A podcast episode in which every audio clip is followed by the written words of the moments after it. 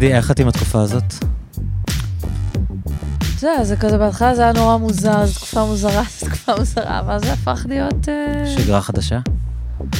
כן, הכל יותר לאט כזה. אה, בכל מקרה, הייתי במין תקופה של מעברים אה, מדבר לדבר. עכשיו מתחילה קצת להיות מודאגת גם, את האמת. אבל לך, זה אמור, זה אמור לשנות לך בחיים האישיים משהו? כאילו לאנשים שכותבים נגיד, המשבר משבר כזה אמור להשפיע? אמ, בהתחלה זה מאוד השפיע עליי, אה, כי בעצם אה, בדיוק סיימתי לעבוד על רומן, ורציתי, שבעתי עליו כבר שנתיים פלוס כזה, ורציתי לחזור אליו, ו... אתה יודע, לסיים אותו כזה. למרות שכבר סיימתי, אבל רציתי... כן. ואז פתאום הרגשתי שמין פקפוק נורא גדול, אם בכלל מה, אם הוא טוב? זה רלוונטי בכלל עכשיו? מהמם. כאילו פתאום קורה הדבר הזה, והעולם לכאורה משתנה, מהמם. ואתה לא יודע מה יהיה מחר, והכל מטורף כזה, ואתה באיזה מין אה, דיסטופיה, וההוצאות ספרים אה, מפסיקות להוציא ספרים, ו... זה משונה כאילו לקרוא סיפורים, רגע, אבל- במיוחד זה היה ככה בתחילת הקורונה. זהו, בתחילת זה- הקורונה זה היה נורא מוזר לקרוא על סיפורים דרמטיים שלא מתרחשים שלא בקורונה. קשורים, כן, כאילו מה עכשיו? ואז, ואז כזה את מתחילה להגיד לעצמך, אוקיי, אז אולי נכניס את הקורונה לתוך הרומן, אבל זה כאילו לא קשור. אז זה יעניין אנשים לקרוא על מציאות שאין בה את הזה, שהיא קרתה לפני, כאילו. לי זה היה נורא משונה שאנשים, אה, לא משונה, היה לי... אה, זה- היה לי קשה להבין איך אנשים יושבים וטוחנים סדרות בנטפליקס. את יודעת, כל מיני כאילו דרמות כאלה, בזמן כן. שבחוץ מתרחשת מין כזה. כן, אירוע כזה דרמטי. מצד שני, גם, אתה יודע, יש איזו נקודה שאתה אומר, אוקיי, הכל כזה טירוף. אז לא בא לי לקרוא עכשיו, Mm. כאילו, המציאות דיסטופית, אז לא בא לי גם לקרוא כאילו fiction דיסטופי, כי אז כאילו אין לך, אין לך מפלט, כאילו המציאות וה fiction. אז מתישהו השתחררתי מזה, ו... וסיימתי אותו, אבל גם עברו כמה חודשים, כאילו, אנחנו כבר במצב הזה כמה? כן, אנחנו- אנשים מתרגלים כמעט לכל דבר. חמישה חודשים כבר. כל דבר הופך לאנשים לשגרה מתישהו, כאילו כן. בשלב מסוים. זה כבר, אני לא כך זוכר איך זה היה לפני בדיוק. כי אני יודע שזה היה, אבל זה מרגיש כמו תקופה אחרת בחיים, העולם שלפני הקורונה. הוא, את מרגישה את זה? זה כאילו הולך ומתרחק כזה. אני ממש מרגישה שהכל נהיה הרבה יותר איטי. היום? כאילו, הכל נהיה קצב כזה נורא. אני כרגע גם בעצם לא עובדת במשרה מלאה. קיבלתי איזו החלטה לפני שנתיים. נסעתי לארה"ב, קיבלתי איזו מלגה, ו... אה, מלגת כתיבה, והחלטתי שכשאני חוזרת אני לא אחזור למשרה מלאה, ואני אנסה במה עבדת לפני? להתמקד בכתיבה. הייתי מנהלת פרויקטים באיזו חברת הנדסה באשדוד. עבדתי בתחום ההנדסה בערך עשור. כן, זה ו... נוכח ב- בספרים שלך כמובן. כן. האמת שרציתי קצת לדבר איתך על זה, אולי, אולי נעבור ל... בעצם את, את למדת הנדסת מכונות, נכון? כן. ותמיד היית, היית כותבת, כאילו, גם לפני? זאת אומרת, או שזה משהו שהתעורר אצלך... אה, ב- ב- מה את מתכוון? כן. כאילו, חשבת תמיד שאת רוצה לכתוב, או שחשבת שאת רוצה להיות מהנדסת? כתבתי. אה, לא יודעת אם תמיד, אבל מאיזשהו רגע, בטח בנעורים, או... כן, כזה גיל העשרה. אבל אתה יודע, אתה, אני, אני לפחות הייתי נערה, כתבתי, אה, קראתי וכתבתי וקראתי וכתבתי, וכאילו, היה לי איזה חלום כזה להיות סופרת, להיות משוררת, להוציא ספרים, אבל זה לא היה נראה לי באמת משהו מושג. כאילו, זה לא... קשה לי להגיד למה אפילו, זה לא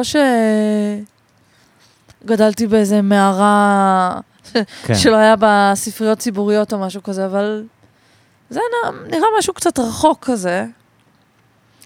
ו...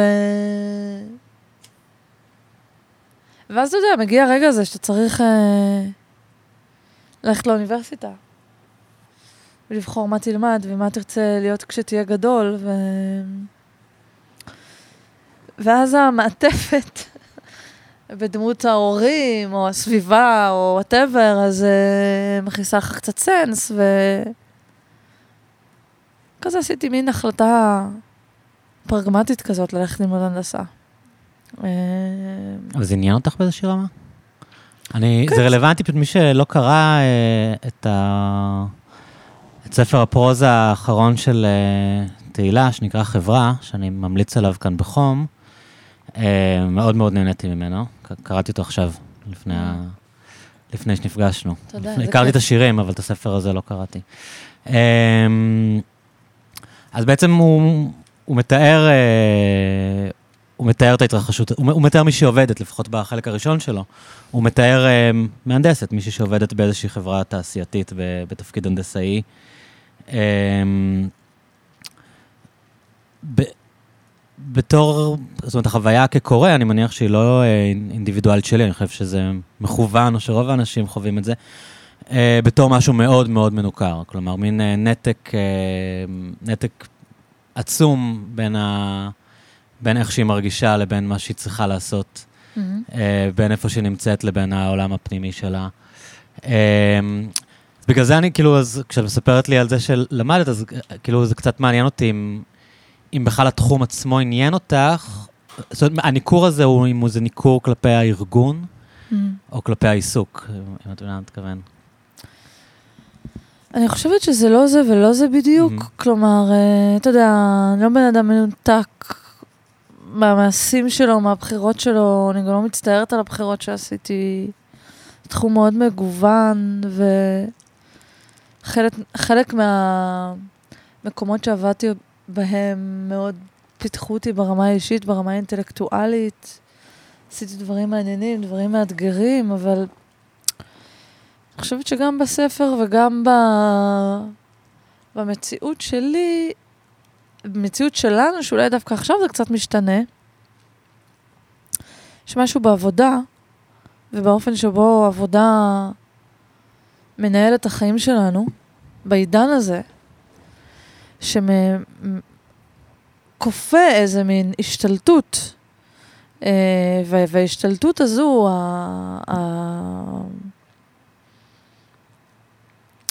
העובדה שכל כך הרבה זמן מוקדש לעבודה, כן, במובן מסוים... היא מייצרת את הניכור. אנשים אה, קמים בבוקר כדי ללכת לעבודה, אנשים קונים מכונית, לוקחים הלוואה כדי לקנות מכונית כדי להגיע לעבודה Hmm.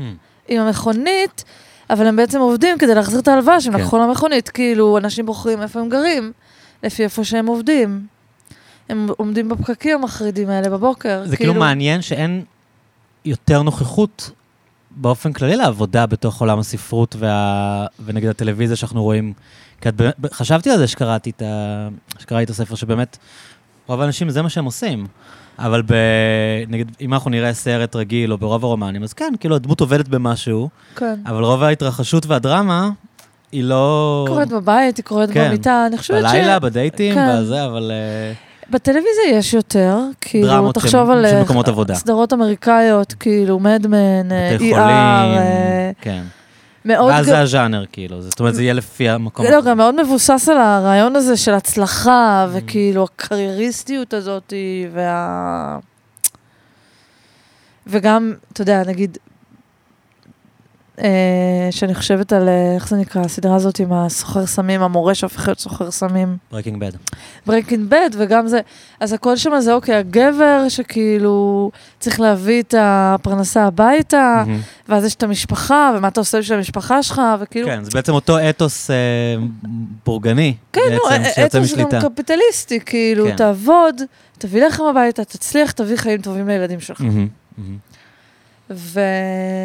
ובספרות, ש- שה- שההנחה כאן היא שכל אחד יתחבר לזה. כלומר, אנחנו נבין למה הוא סוחר סמים, כי כל אחד צריך לדאוג למשפחה שלו, כן, וכל אחד, כאילו, זה הדבר הכי נכון. בסיסי הכי חשוב, ומוכר, כן. נכון, משפחה זה הדבר הכי הערך חשוב. העליון. נכון. כדי שהמשפחה ת- יהיה לה טוב, צריך כן. להתפרנס. ואוקיי, מה הגבולות של זה, Mm-hmm. של המוסר בתוך הדבר הזה? כאילו, בסוף זה עבודה גם. לסחור סמים. גם, או. לייצר סמים. יש או... משהו מאוד מעניין, את ראית הסדרה? כן. יש משהו מאוד מעניין ב- בסדרה, שהרבה פעמים אני חושב עליו, כאילו שאני נזכר בו לפעמים כשאני רואה אנשים, כי באמת הס- ה- הסדרה בנויה ככה שהוא, אתה מבין את כל הרציונל שלו, כי הוא גם גוסס, מי שלא, נכון. מי שלא ראה נהרוס לו סתם, מבינים את זה מההתחלה. אה, הוא חולה סרטן, אז זה כאילו בכלל, מה יותר מוצדק מזה שהוא ידאג Mhm. לה, להשאיר משהו למשפחה. אבל אז יש את השלב שכבר יש לו את הכסף, כן, ובעצם, מה, מה אתה עושה כאן? למה אתה לא פורש? ואז אה, יש איזה קטע שאני לא זוכר, אה, הבחור שם, ג'סי, איך שקוראים לו, כן. אה, מת- מתעמת איתו, והוא אומר לו, "ב- מה אתה עושה? אז הוא אומר לו, אני בקטע של empire building. כן, לא יודע אם את זוכרת את זה. כן. אבל כאילו זה כבר, הוא כבר שכח כאילו מאיפה הוא התחיל, וזה הפך להיות מין, אה, את יודעת, לבנות אימפריה בפני כן. עצמה, שזה כאילו אולי באמת איפשהו, כאילו דיברנו על קפיטליזם, או הזכרת קפיטליזם, כן, איך משהו שמתחיל מאיזשהו אתוס כזה של אני דואג למשפחה שלי, הופך להיות, את יודעת, משהו, במקרה הזה גברי, כן, שהוא, את יודעת, בכלל של כיבוש, ושהוא חורג לחלוטין מה...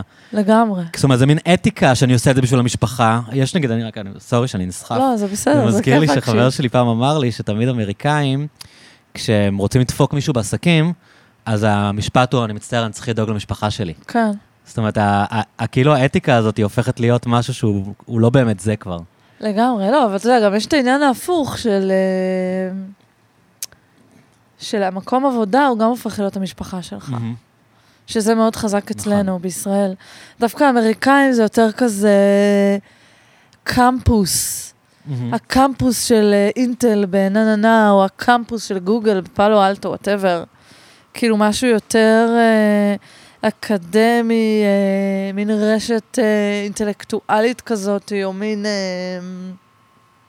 מיקרוקוסמוס. התרחבות שהיא כאילו מפתחת אותך ברמה מהמם. האינטלקטואלית.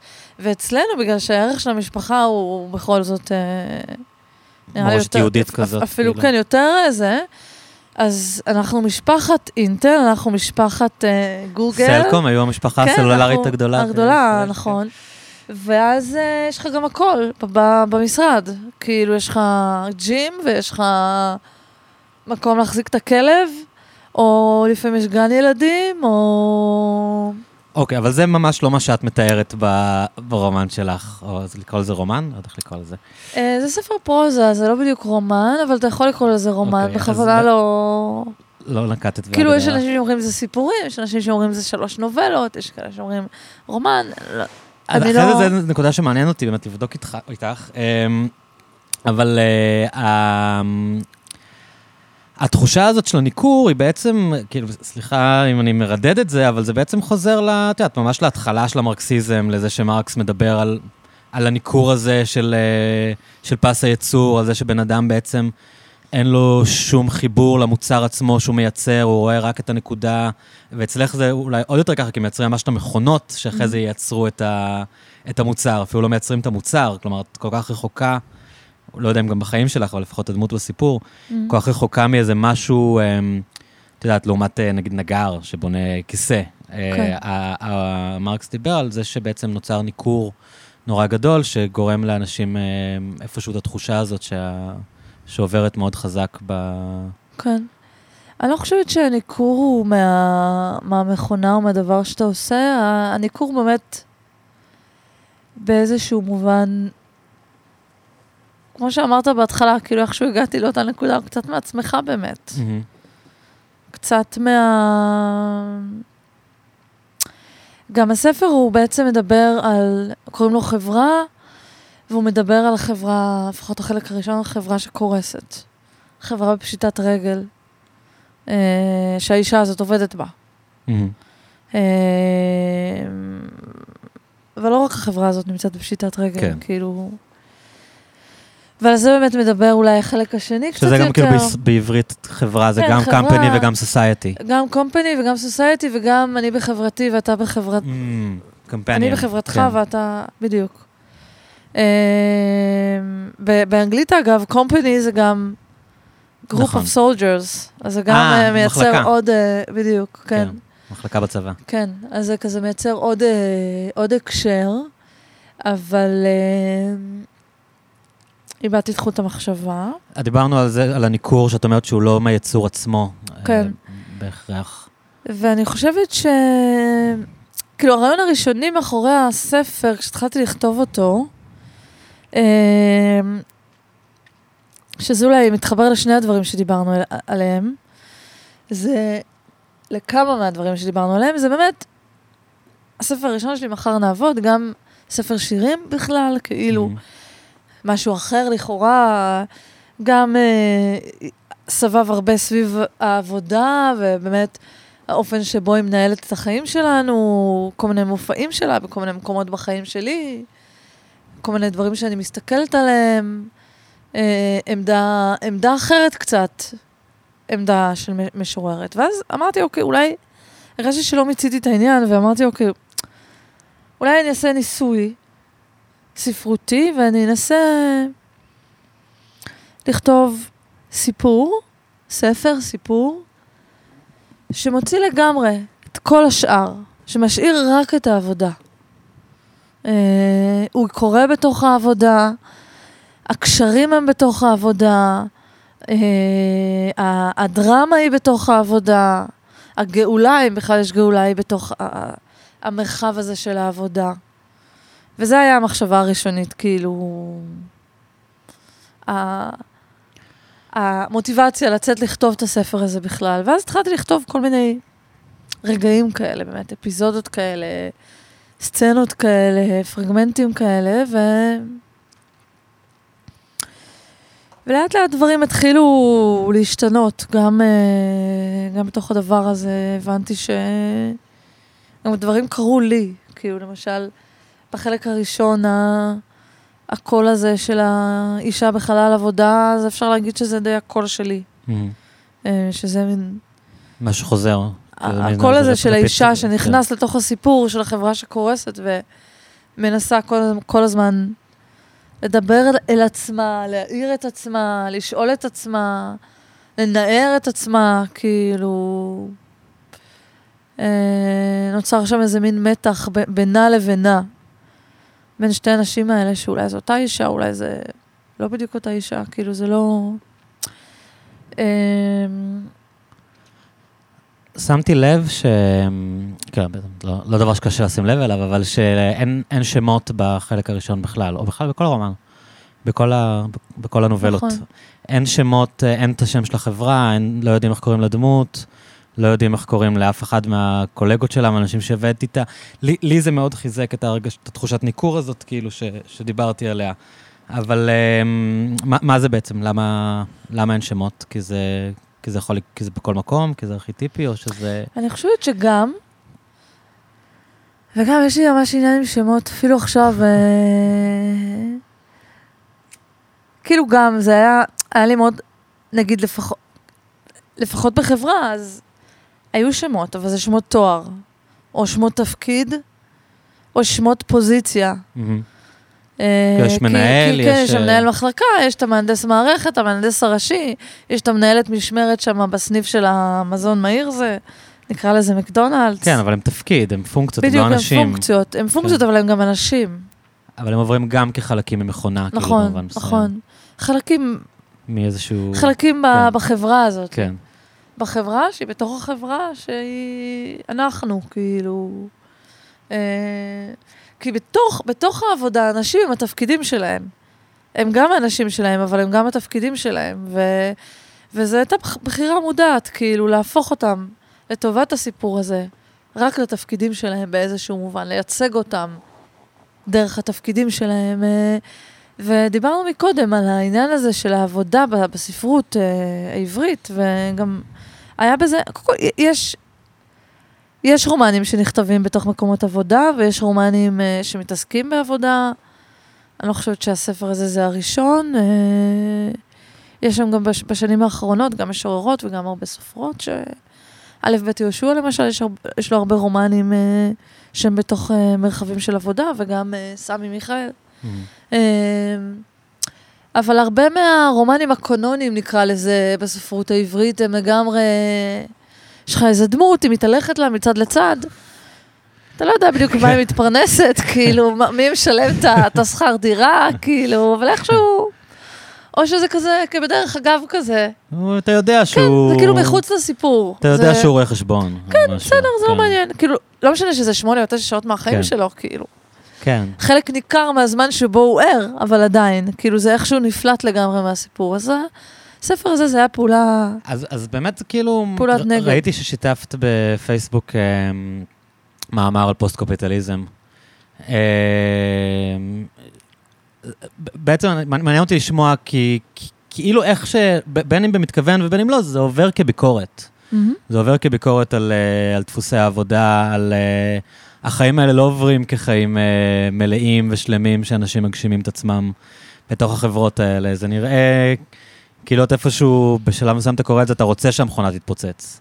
אתה רוצה ש, שהחברה כבר תפשוט את הרגל ושהגיבורה תעוף משם. תשתחרר. תשתחרר, בדיוק. שיהיה לה, מה- שדיברת על הגאולה, ש, שתמצא איזשהו עולם אחר ושלא... זה עובר ככלא, או כמחנה עבודה. ו- ודיברנו על, על באמת על, תשע שעות ביום אנשים עובדים בתוך עולם שבו אה, הולכים לאוטומציה, את אה, מבינה את זה בטח יותר טוב ממני ומרוב מי שמקשיב לנו כמי שמתעסקת בהנדסת מכונות. מה, מה את חושבת על, אה, על דפוסי העבודה העכשוויים בתור מישהי שגם באמת עובדת ולא רק יושבת בבתי קפה ו, ומתבוננת? אה, לאן את חושבת שזה יכול ללכת, צריך ללכת, ואם אני כבר ארחיב, אז אה, יכול להיות גם שהקורונה כאן משנה דברים, כאילו... אני חושבת שהיא הייתה יכולה לשנות דברים, אבל uh, לפחות כאן uh, דברים נמצאים עוד ב... גם בכיוון ההפוך המוחלט. אם אנחנו מדברים על פוסט-קפיטליזם, uh, סך הכל העולם הוא היום הכי עשיר שהוא היה אי פעם, אבל הפערים בין העשירים לעניים הם בערך כמו שהם היו, לא יודעת מה, בתקופת הפאודליות, לא יודעת מתי. כן. כאילו העולם יודע לחצוב משאבים ולהוציא נפט וגז טבעי ולייצר חשמל בשלל צורות ולייצר כל דבר בערך, ובצורה אוטומטית. את כל זה גם אנשים עשו, כן? הגענו לשם בגלל שאנשים הקדישו חיים שלמים בעבוד, לעבודה. אבל אותם אנשים שהקדישו את חייהם השלמים לעבודה, מתו אולי עניים, או כמעט עניים, או בדרך להיות עניים, וחיים מתחת לקו, או קצת מעל הקו, או... אז יש איזה אי היגיון בחלוקה הזאת, שמצד אחד העולם נורא עשיר, מצד שני מעט מאוד אנשים מרוויחים מהעושר הזה. ראינו עכשיו במהלך הקורונה אה, עלייה מטורפת בהון של עשירי העולם. מהמם. כאילו עם, אה, את יודעת, ביל גייטס ובזוס ואילון מאסק, כל האנשים האלה, חלקם הכפילו את האושר שלהם בזמן שכולנו מחכים ל-750 שקל. כאילו. כן. אז אתה יודע, יש היום כל מיני מחשבות ורעיונות שחלקם אולי נשמעות רדיקליות, חלקם, תלוי גם איפה אתה נמצא, כן? יש מדינות בסקנדינביה שכבר מתחילות ללכת לכיוונים האלה של איזשהו שכר גלובלי כזה מובטח לכולם, מה וצמצום... שקוראים אה, Universal Basic Income למיניהם. כן, בדיוק, וצמצום של שבוע עבודה לשלושה ימים או ליומיים וחצי, ואז פתאום התשוקה של האדם אה, יכולה ללכת לכל מיני כיוונים, אה, יכולות להיווצר כל מיני התארגנויות, אה,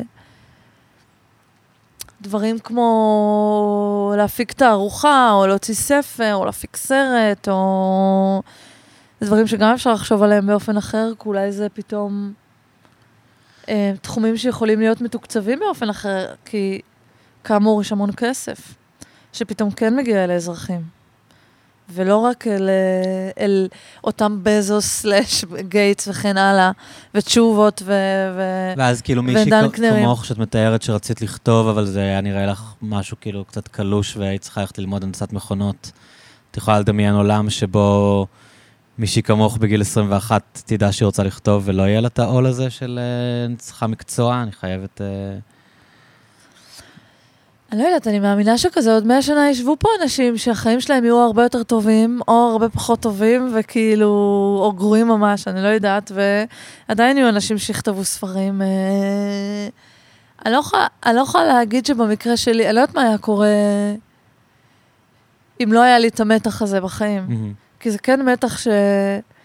מצד אחד העבודה פרנסה אותי ואת הספרות שלי, מצד שני העבודה פרנסה, כן, כאילו, אתה מבין מה כן. אני אומרת? כאילו, היה פה איזה סחר חליפין. אה, קיבלת, איזה משהו שהוא מעבר לפרנסה מבחינת הבנה, רעיונות, מחשבות, כאילו. נוצר איזשהו מתח שדחף אותי לכתוב את הספרים שאני כתבתי ולחשוב על הדברים שנמצאים בתוך הספרים האלה. אה, אני לא יודעת, אולי אם לא היה לי את המתח הזה בתוך החיים, אז אולי... שזה מ- מעניין. לא, כי לא, לא יודעת כאילו- על מה הייתי כן, כותבת. בדיוק, זה מה שאני חושב. אולי לא הייתי שכאילו- כותבת, אני לא יודעת. שזה אולי אנשים שמדברים נגד בייסיק אינקאם. בייסיק אינקאם הכוונה שהמכונות ייצרו וייצרו, ואנחנו פשוט נוכל לקבל איזושהי הכנסה חודשית קבועה, שנוכל לעשות איזשהו מימוש עצמי, או לבטא את עצמנו, או לעשות אה, הדוגמאות שתהילה נתנה. אמ, באמת על מה הם יכתבו. כאילו, אם ברגע שאתה מוציא אנשים מהתמודדויות ואתה אומר למישהו בן... אה, את יודעת, שמתחיל את החיים שלו, אוקיי, עכשיו אתה מקבל 2,000 דולר בחודש, אתה יכול לכתוב, הוא לא יכול לכתוב ספרים כמו שאת כתבת. אני לא יודעת, אבל בשביל זה גם יש את העניין הזה של דמיון. אתה יודע, אנשים כותבים אה, מציאויות ואנשים ו...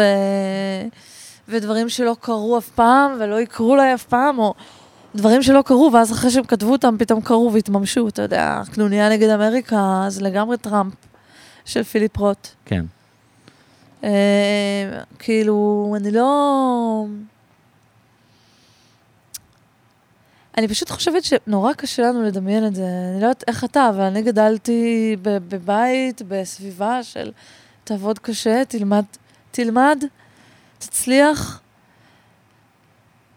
תמצא עבודה טובה, תעבוד קשה, תצליח, כאילו, הכל מבוסס על הדבר הזה. אבל המודל הזה קורס, כאילו, גם מזה שזה לא עובד. כאילו, גם אנשים שהם לומדים ועובדים, אנחנו עכשיו רואים את המחאה שהיא היא לא רק מחאה על הקורונה. כלומר, הייתה, כנראה הייתה צריכה להיות כאן מחאה חברתית שביעבעה, שמאז 2011 לא הייתה, לא הייתה מחאה חברתית, ואנשים, אה, הקורונה, איך שאני רואה את זה, היא מאוד האיצה את הדברים, ושמה, הכריחה אנשים להתמודד עם, ה, עם הסיטואציה, והיא לא יצרה את הסיטואציה שלאנשים אין, אה, אין רשת ביטחון. כן.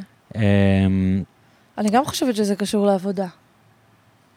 אנשים uh, שבאמת צריכים uh, לצאת למחות, אנשים שבאמת נמצאים במאבק תמידי בלי קשר לקורונה, Mm. מאז 2011 ועד היום, ואולי לפני זה אפילו. אני בטוחה שזה אנשים שיש להם פנאי לצאת להפגין. אנשים שעובדים במשרה או שתי משרות. עצם זה שהם אה, בבית, אז הם הולכים להפגין? כאילו, עצם זה שהם עכשיו אה, לא, לא עובדים, אז הם יכולים אני לצאת חושבת להפגין? שהיציאה הזאת להפגין, זה...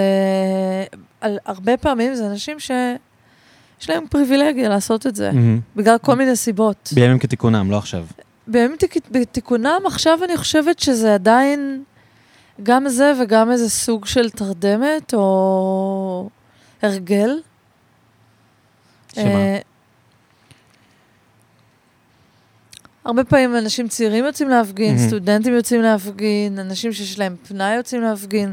גם היום אנשים שנגיד לא עובדים, פוטרו מעבודתם, אני לא בטוחה כמה יש להם פנאי לצאת להפגין. אה,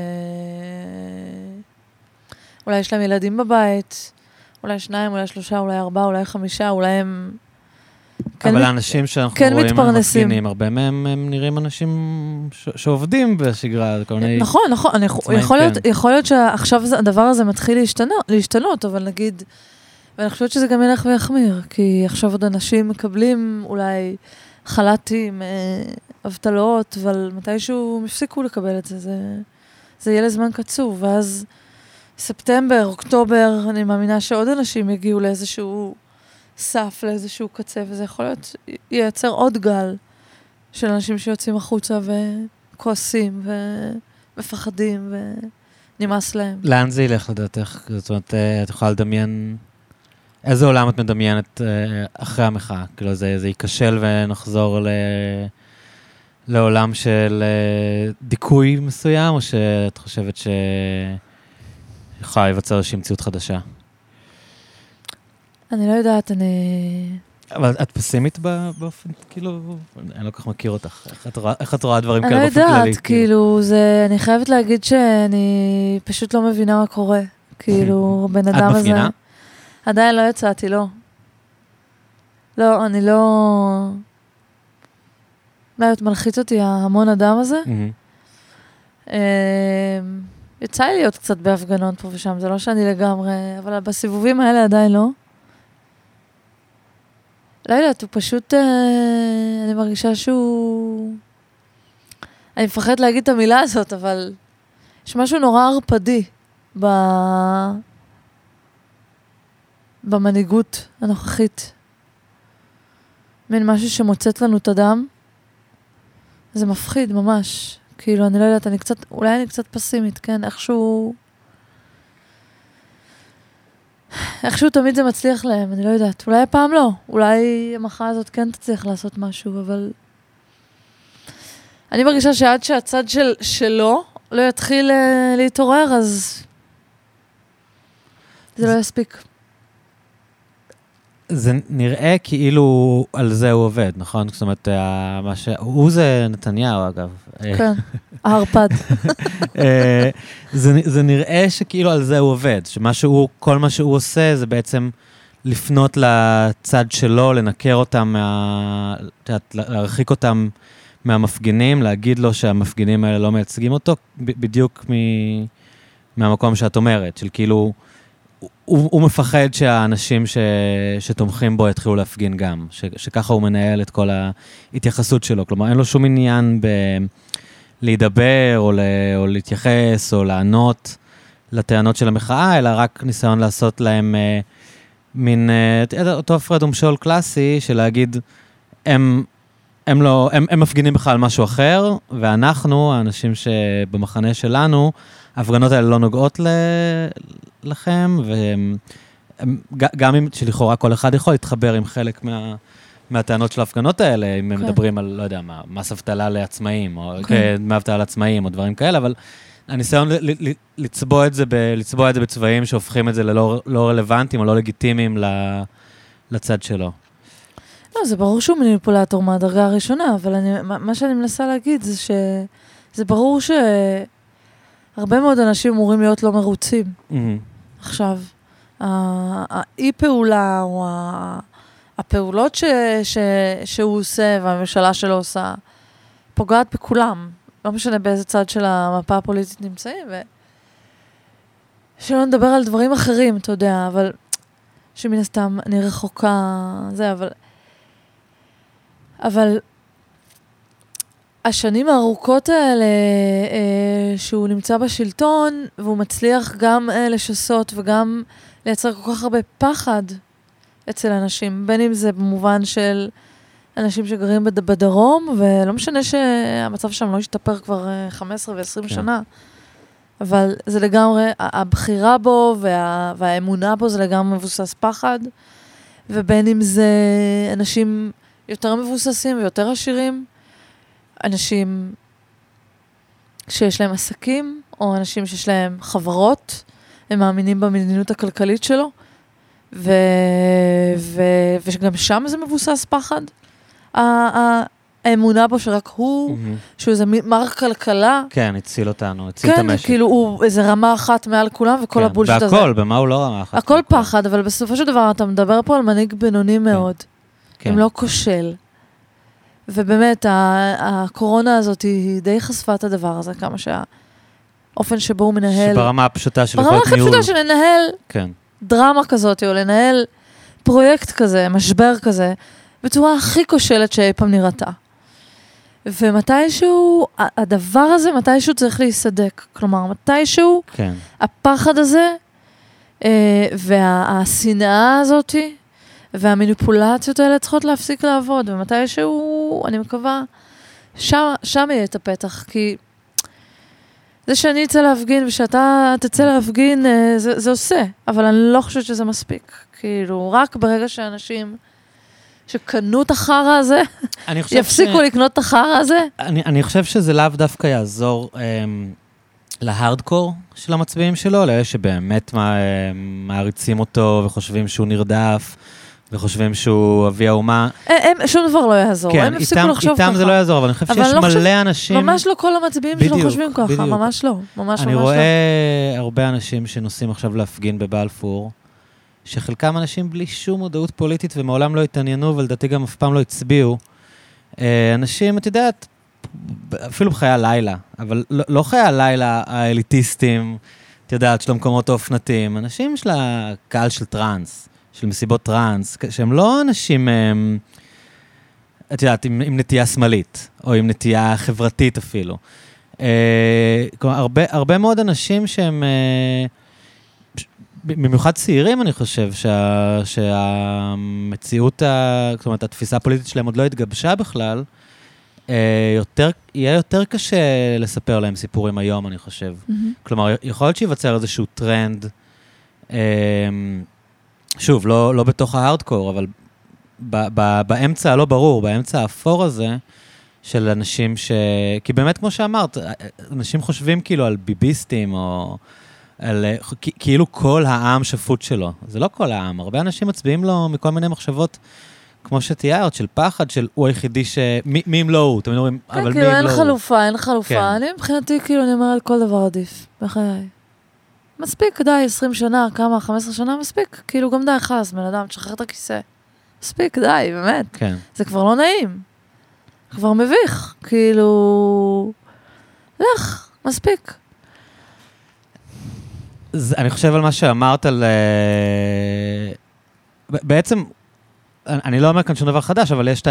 הוא, הוא מתעסק בהסברה כל הזמן. כלומר, גם ב, במשבר הזה, הוא, הוא, הוא מתעסק בלייצר נרטיבים, הוא מתעסק בלייצר סיפורים, הוא מתעסק ב, בלהסביר. ועכשיו באמת העניין עם הכלכלה, אני שמתי לב שב... הוא יותר ויותר פשוט מספר איך הוא הציל את הכלכלה. איך הוא הציל את... בעבר או כן, בהווה? לא, איך הוא, ב, כשהוא התמנה להיות שר האוצר של שרון, הוא הציל את הכלכלה. ואיך, אה, והסיפור הזה, כמו כל הסיפורים, את יודעת, הוא כאילו, ככל שמתרחק והזיכרון של האנשים נעשה יותר מעומעם, הוא יכול לבנות את ההיסטוריה איך שבא לו. כן. והוא פשוט מספר מין נרטיב כזה, איך ישראל כמעט קרסה, ואז הוא הגיע, וגם למרות שהוא עשה, צריך לעשות צעדים לא פופולריים, הוא במו ידיו הציל את הכלכלה הישראלית. עכשיו, אני... את יודעת, הייתי כבר סטודנט, אז אני די זוכר מה היה. תשמע, אני לא יודעת, אני לא דוקטור לכלכלה. כן. ואני לא למדתי בנורס ווסטרן, Mhm. כאילו, כלכלה, ואני לא סטנלי פישר, אבל... אני יודעת שיותר יקר לחיות פה, ו... המשכורות לא עולות בהתאם למחיר של המחיה פה. כן. אז כנראה שהמצב לא כזה טוב. כאילו, אם כשהייתי בת 20 או 25 ונסעתי לאירופה, הכל היה נראה לי יקר להחריד, והיום שאני נוסעת לאירופה, הכל נראה לי זול בטירוף, אז כנראה שהמצב פה לא כזה טוב, לא יודעת, זה... זה ההיגיון שלי, אז... או אה, שאנחנו נורא עשירים היום, ואז זה לא נראה לנו יקר כבר. אבל אני חושב שבסוף, לא, תשמע, אם אה, בסופר אה, בישראל בקבוק שמן זית עולה לך 35 או 40 שקל, ובספרד זה עולה לך 3 יורו, זה יקר פה. כן. כן. כאילו, לא- אני מדברת לא על הגיוני. דברים בסיסיים, כאילו, לא לא עכשיו, אה, לא יודעת מה, עזוב מסעדה, אוקיי? דברים הכי פשוטים, חולצה ב-H&M. כאילו, מקדונלדס. מקדונלדס, כן, גם. כאילו מה, 50 שקל, מה זה? כמה עולה? 50 שקל. בארץ זה לא הגיוני. אני, אני, לא, כן, זה פשוט, זה עולה בערך פי חמישה מבכל מקום בעולם. גם. פלאפל זה נראה דבר די יקר. אני היום שילמתי 20 שקל, דיברתי על זה עם ירון לפני ה... לפני החודש. שילמתי 20 שקל על, על פיתה פלאפל עכשיו. כן. לא ידעתי שזה קיים בכלל.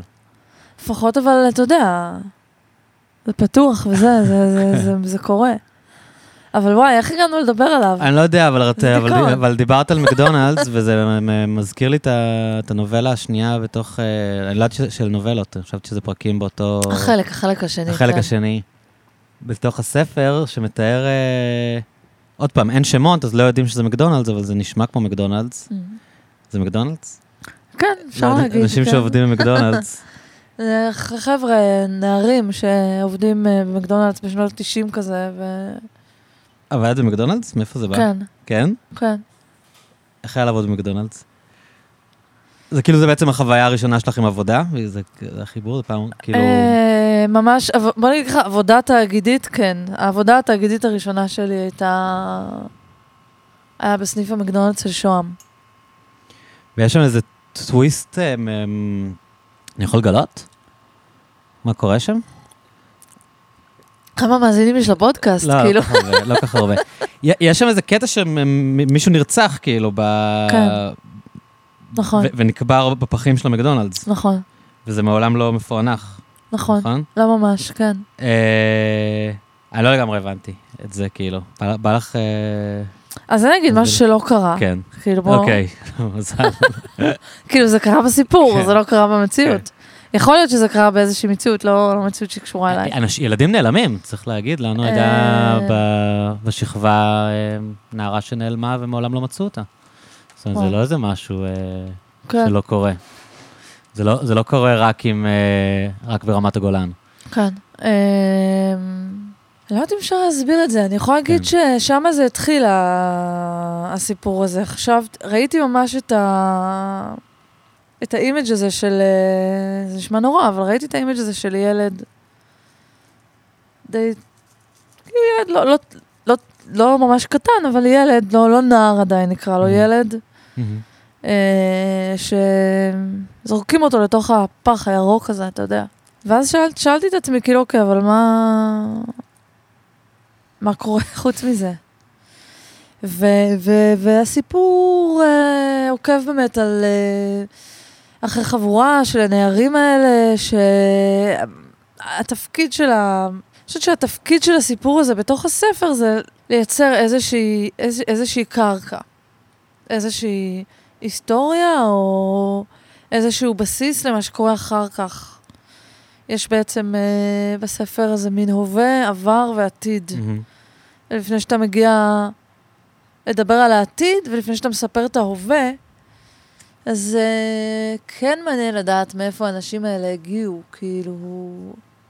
מאיזה עולם האישה הזאת בחברה שקורסת, והבחורה הזאת בחלק השלישי, שזה בעצם העתיד, שמקבלת איזה מין הצעה חצי עתידנית כזו. כן, שם מוטיבים של מדע בדיוני קצת. כן, איפה היא גדלה? slash כאילו? קפקא, כזה, כן.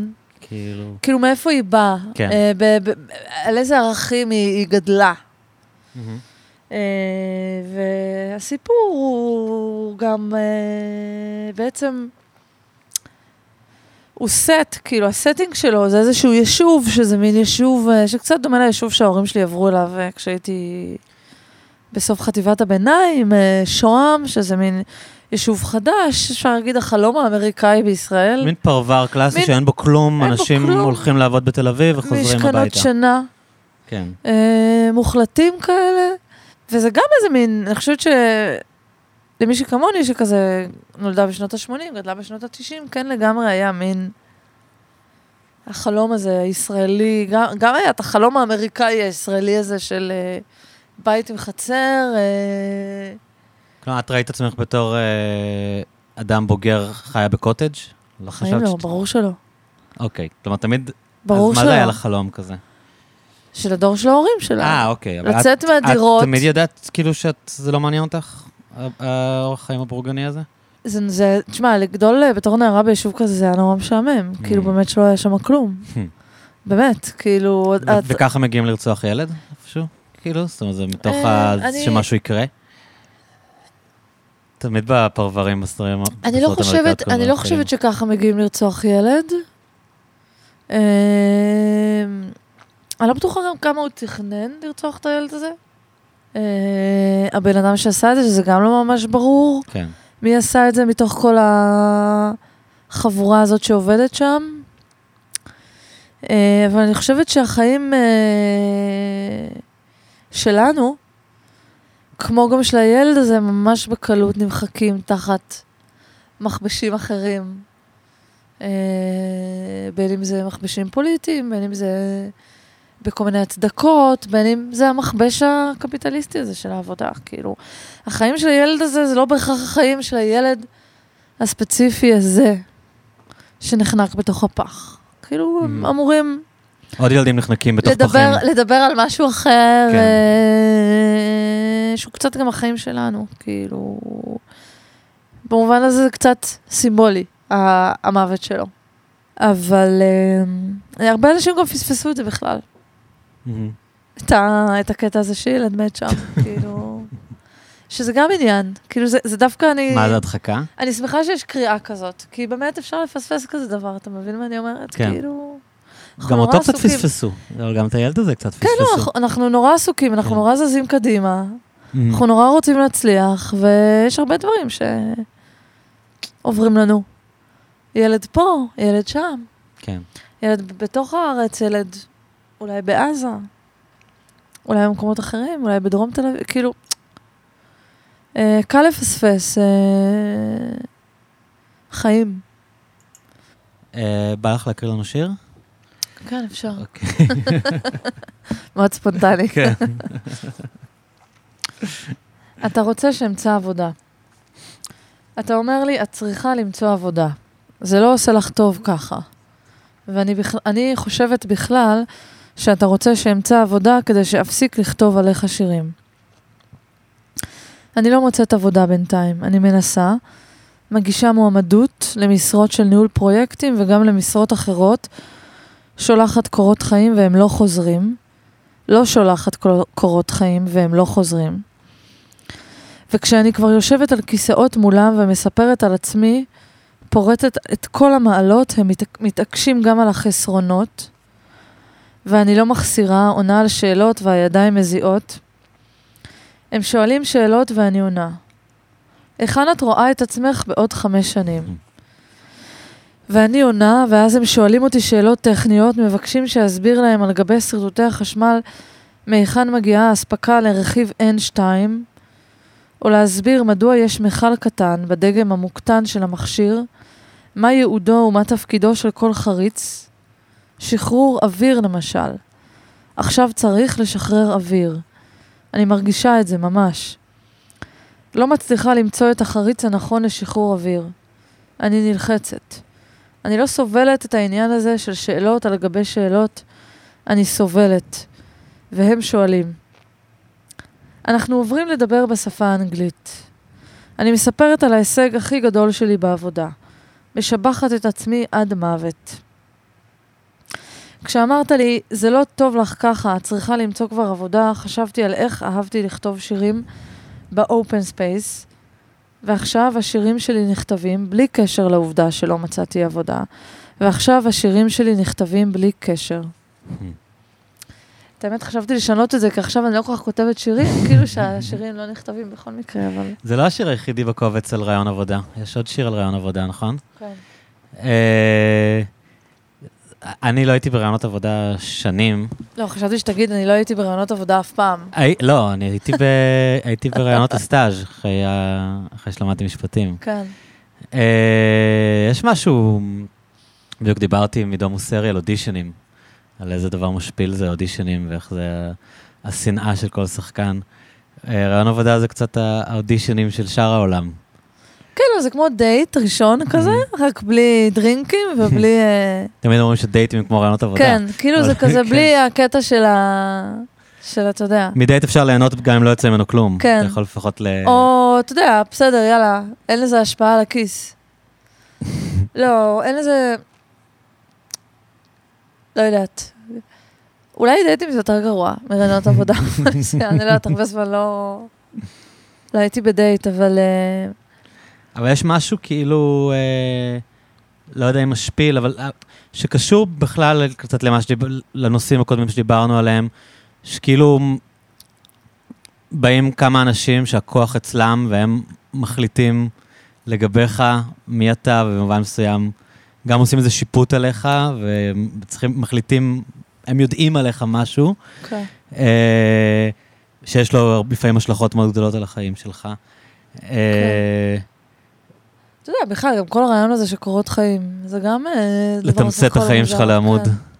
כן, אני חושבת שהסיטואציה הזאת היא, היא סיטואציה שגם הרבה מאוד דברים אה, נלקחים בחשבון, גם בלי שאתה חושב שהם צריכים להילקח בחשבון. נגיד. למשל, גיל, מהמם. כמעט, לפחות בתחומים שאני מתראיינת אליהם, אז לרוב יראיין אותי בן אדם שיכול להיות או אבא, אבא שלי, או כמעט אבא שלי, זה כמעט תמיד יהיה גבר. Hmm. אה, ואז אה, יש עוד דברים שנכנסים לשם, זה לא רק זה שעכשיו אני עומדת לאיזשהו מבחן וצריכה להביא את הכי טוב שלי, וכאילו, כדי לא, יש להשיג דברים את שגם אם העבודה. תעשי הכל נכון, אין לך סיכוי בעצם, או כי הם יודעים סיכוי, מראש שהם או, אתה יודע... הם ש- חושבים שאישה בגיל מסוים זה לא מה שהם מחפשים. אה, אמרו או- לי כל מיני דברים, אתה יודע, או כן, או לנסות להבין בת כמה את, ואם Mhm. כבר עשית שימוש ברחם, Mhm. או חלקי, או את מתכננת לעשות שימוש ברחם. ואם לא, אז מה זה אומר? ו- ואם לא, אז מה זה אומר? אה, שזה גם, ואז זה גם יכול להשפיע, אם רוצים אותך לעבודה או לא רוצים אותך לעבודה, ו... וגם לפעמים זה יכול להגיע למקומות מאוד מאוד מוזרים, העניין הזה של רעיון עבודה. כאילו, למשל, אה, לפני כמה שבועות היה לי רעיון עבודה בזום, ו... והוא אמר לי, אוקיי, וזה, דיברנו, מה הניסיון שלך, מה, פה ושם, ו... טוב, עכשיו אני רוצה לשאול אותך איזושהי חידה, אוקיי, כדי לראות איך את חושבת. כן. אני לא יודעת אם עושים את זה ברעיונות לסטאז', לא נראה לי ש... אה, עשו לי את זה כשהלכתי לעבוד ב consulting, היה כל אוקיי, מיני כן. חידות כאלה. כן. כבר לא סובל את העניין הזה של החידות, כן. כאילו, זה מעצבן. אני גם כבר... מה, כמה עצים יש בסנטרל פארק כאלה? כל מיני, יש כל מיני סוגים כן. של חידות, גם יש חידות שכבר חדו לך ואתה כבר יודע אותם בגלל שחדו לך. ויש חידות שרצות בכל מיני פורומים או שרשורים בפייסבוק, כאילו. מה ואז שאלו הוא, אותך? ואז הוא אומר לי, אה, שלושה חברים מהמם. נפגשים, לכל אחד יש אקדח. אוקיי. הם יורים אחד על השני. כן. ואז הוא נותן לי, כאילו, מה הסיכויים שזה יפגע, מה הסיכויים שזאתי תפגע, מה הסיכויים זו שאלה שההוא יפגע. הנדסית? זו שאלה אין כאילו... שאלה מתמטית, מת- נקרא לזה, לראות את המחשבה שלך. למי יש סיכוי אה, להרוג, אה, כלומר, למי יש סיכוי לשרוד את המשחק אימה הזה? מדהים שזה ה... כן, ואני כאילו... זה העולם שבו הוא ממקם "תגיד, את החידה." כאילו, מי זה האנשים האלה, ולמה יש להם אקדח, ולמה הם יורים אחד על השני, כאילו, על מה אנחנו מדברים? ואז הוא אמר לי, לא, זה פיינטבול, כאילו, אל אוקיי. תדאגי. אז אה, אתה יודע, מצד שני, ואתה אומר, אוקיי, מה קורה איתך בן אדם? מצד שני, אתה רוצה עבודה, אתה צריך עבודה, התקופה היא תקופה לא טובה, אז נתתי לו שיחוד לי את החידה, ו... בסדר, הם ירו אחד על השני, מה אני יכולה לעשות? הצלחת? כאילו... אני חושבת שבחידה הצלחתי, אבל לא... לא ברעיון. הרעיון לא... כאילו, כנראה בחרו מישהו יש- אחר. יש אה, קטע עם פיינטבול בספר, לא? כן. נכון? כן, זה גם היה, זה היה כזה... כשאמרת פיינטבול, אז אמרתי, וואו, כאילו, זה הפתיע אותי, ואז אמרתי, וואו, איך זה מפתיע אותך? כאילו כבר חצי את השלב הזה, כבר כתבת על חברה שיוצאת ליום כיף בפיינטבול, והם יורים אחד על השני, כאילו. כבר עשית הגרוטסקה הזאת בתוך, ה, בתוך הספר, אבל איכשהו תמיד הגרוטסקה היא... המציאות, המציאות היא כבר מדביקה. מתעלה מעל ה... ואז זה גם קצת משעמם, כי אתה אומר, טוב, כבר השתמשתי בהכל, אז כאילו, מה יש לי לעשות עם זה? איך, איך את רואה פיינטבול בתור כאילו... הכיף שלהם זה ללכת לראות אחד בשני, האנשים שעובדים ביחד במין אה, מציאות אה, משמימה כזאת. אה, אתה יודע, זה תחת הקטגוריה של ערב גיבוש כזה, של יום גיבוש כזה, של uh, גיבוש צוותי או מחלקתי, או... כן, אבל זה בילוי קצת, זה בילוי מעניין ללכת אה, לשחק במלחמה ולראות אחד על השני, אנשים שעובדים ביחד והמחשבה שזה, כאילו זה מה שצריך כדי לגבש. אמרת. מקודם על הקמפני והקמפני המחלקה, כאילו... לא, זה ממש דפוק, זה כזה, אבל אתה יודע, השיח הזה, ה- המיליטריסטי, זה... והשוביניסטי הזה, והכוחני הזה, זה משהו שהוא לגמרי אה, נמצא בתוך השיח הישראלי, היומיומי, אה, וגם אה, מרחבים של עבודה, בטח אם זה כאלה מרחבים שהם נורא רוויי טסטוסטרון ו... שמסתכלים על, ה... על המאבק הרזומה העסקי כמלחמה גם. גם, כזה. וגם כאילו חבר מביא חבר מכל מיני יחידות צבאיות, וכאילו... העניין הזה של הצבא זה משהו שהוא מאוד משחק אה, תפקיד בתרבות הישראלית, כאילו אתה... הנה, עכשיו נגיד, אה, גם כשחושבים על אלטרנטיבה לביבי, אז זה כזה, עולים כל מיני שמות של גנרלים, כאילו, זה הדבר הראשון, כאילו, אוקיי. כן, היום אה, דרוקר כתב מאמר שהוא מציע את אייזנקוט, שאייזנקוט צריך לרוץ, כאילו אנחנו צריכים, הגנרלים הקודמים לא עבדו, בוא נביא גנרל כן. אחר. חליפי, נביא כנראה חליפי. במקום החליפי. לא, זה כזה, אתה יודע, זה, זה גם אה, נמצא בחדרי הישיבות, זה נמצא... כאילו הרטוריקה, הרטוריקה צבאית. הרטוריקה הזאת, השפה הזאת, ה... אפילו ההתנהלות הפיזית, כאילו, היום אבל באמת. את חושבת שבחברות, נגיד, שיש בהן אה, מנהלות בחירות נשים, אז אה, אולי לא ייקחו את העובדים לשחק פיינטבול? או שזה כל כך אה, הושרש שגם אה, גם אצל מנהלות זה, זה עדיין באותה רטוריקה ואותו... אני חושבת שזה מאוד תלוי, כאילו, אני חושבת שהרבה פעמים, אה, כאילו גם, אה, כשאתה רואה גם נשים בכירות, אז הן לגמרי מסגלות לעצמן את הרטוריקה הזאת, את השפה הזאת ואת ההתנהלות הזאת. הרבה פעמים גם בתור אה, יצר הישרדותי, Mhm. כלומר, אה, זו הדרך היחידה להתקדם בה. אבל יש גם דברים, יש גם מנהלות בחירות וחברות שמתנהלות אחרת, כאילו, אני בטוחה. לי לצערי לא יצא לעבוד ב- בכאלה, אבל uh, אני כן מאמינה שזה ישתנה מתישהו. אבל את רואה אינדיקציות לשינוי? כאילו, נגיד את כבר כמה שנים בתחום, בעולם העבודה, את, את רואה איזשהו שינוי תרבותי? אני חושבת שנשים צעירות uh, הרבה פחות מוכנות לשאת את השיט הזה. מהמם. Uh, כלומר, כבר גדלו וש- ככה שלא כל דבר שאיזה בוס אומר להם, אז הוא לגיטימי רק בגלל שהוא הבוס? יש יותר... אה, כן, וגם יש איזה גבול של איך, אה, איך את מוכנה שידברו אלייך, או יתייחסו אלייך, למשל במקום האחרון שעבדתי בו זה היה מאוד מאוד בולט. כמובן שזה היה רוב גברים, כמו מחלקת הנדסה, אבל היו נשים גם. היו נשים מאוד מבוגרות, מהנדסות מבוגרות מאוד, מהמם. והיו צעירות יותר, אפילו צעירות ממני. היו כל מיני תופעות של כל מיני מנהלים שמדברים עלייך בכל מיני דרכים, מספרות, מספרים כל מיני בדיחות שהן סקסיסטיות כאלה, דוחות כאלה, ו... זאת סביבת עבודה רעילה, מה כן, שקוראים? סביבת אה, עבודה סמי רעילה עד רעילה. וזה היה מאוד ברור כאילו מי צוחקת מהבדיחות האלה ומי מוכנה לשתף מזה פעולה ומי לא. אבל שוב, גם אותן מהנדסות מאוד מבוגרות, אה, אני לא... אני לא מאשימה אותן, אה, זה נורא מתסכל, כן? ש... שהן צוחקות מבדיחות שלא חוות את זה סקסיסטיות? בכלל כהטרדה, או כמשהו שהוא משפיל. כאילו, טוב, נו, ככה הם. כן, זה כאילו... זה הבן אדם, כאילו, ככה הוא מדבר, הוא בן אדם נורא מבוגר, הוא... איך, איך נשים כאלה הגיבו באמת לכל מה שאת יודעת, לתנועת המיטו? זה...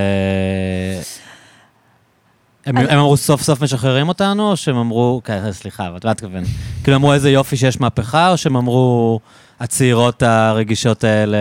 אני חושבת שיש גם וגם, כאילו, שיש ממש גם וגם. אה, אני זוכרת פעם אחת שהיה לנו מין כזה יום אה, למניעת הטרדה מינית בעבודה, מהמם. שזה גם, מצד אחד זה דבר נורא חשוב, מצד שני אתה אומר, כאילו, what the fuck, למה כאילו צריך להיות חוק למניעת הטרדה מינית בעבודה? כן. כאילו. אין חוק למניעת גנבת ציוד משרדי בעבודה, או לא יודעת מה, מהמם. פציעת אה, קולגות לעבודה, ועדיין אנשים לא עושים את זה, אבל כאילו, חוק להטרדה מינית צריך להיות תלוי בכל אה, מסדרון כן, ובכל תא שירותים. כן, זה כאילו כן. הזוי. צריך לעשות פעולות מחנכות, פעולות כאילו. מחנכות והסברתיות וכאלה אה, דינמיקות חברתיות כדי להסביר, ותמיד צריך גם להדגים על בתך או אחותך או אשתך או Mhm. אימא שלך, ואז זה גם הרבה יותר ברור, כי כאילו... אז היו כאלה שכאילו הסתכלו כאילו על מה את מדברת. על האישה למי שהעבירה את שהעבירה זה. ההכשרה, את ה- את הסדנה. והיו כאלה שכאילו, כן, יכול להיות שנופלים מזה כמה אסימונים, אבל גם לפעמים זה נורא קשה. כאילו, את אומרת, טוב, אני כבר בסוף, אני לא אשתנה עכשיו, כאילו, אני עוד Mhm. שנייה יוצאת לפנסיה, אני לא אשנה את כל הדרך שבה אני ואת מסתכלת יודעת על לראות מי. האנשים ש... שמפנימים את הערכים לעומת אלה שכאילו הערכים נכפו עליהם? אני חושבת ש... לא יודעת, אצל גברים אני מרגישה שזה הרבה פעמים אנשים שבהתנגדות לזה, זה כזה אנשים ש... צריכים לעשות איזה בדק בית בעצמם. כאילו מה, עכשיו אני לא יכול להגיד כלום, עכשיו אני לא יכול לא לעשות יכול כלום. להגיד למישהי שהיא כן, נראית כאילו מה, יפה? אז אולי עדיף שאני לא אדבר? כן. אולי עדיף שלא לדבר, כאילו מה... אתה לא הקורבן פה, חמוד. מהמם. אני לא יודעת, אני חושבת שזה משהו ממש ממש חולה בחברה שלנו, העניין הזה של אה, יחס לנשים. זה שאנחנו צריכות להילחם על המקום שלנו, זה ש... אבל כשאת אומרת חול- חולה בחברה, זה כאילו, זה, זה לא איזה מחלה שאת יודעת, שתפסה והתפשטה, זה מין היסטוריה, את אומרת, זה כאילו, זה מין אה, אבולוציה של פעם זה היה יותר גרוע. פעם לא זה, היה יותר, פעם זה היה יותר גרוע. בהרבה מובנים, וכמובן, כאילו, המצב של ה... גם של האימהות שלנו וגם של הסבתות שלנו, ובטח של הסבתא רבא שלנו, לא היה... כן.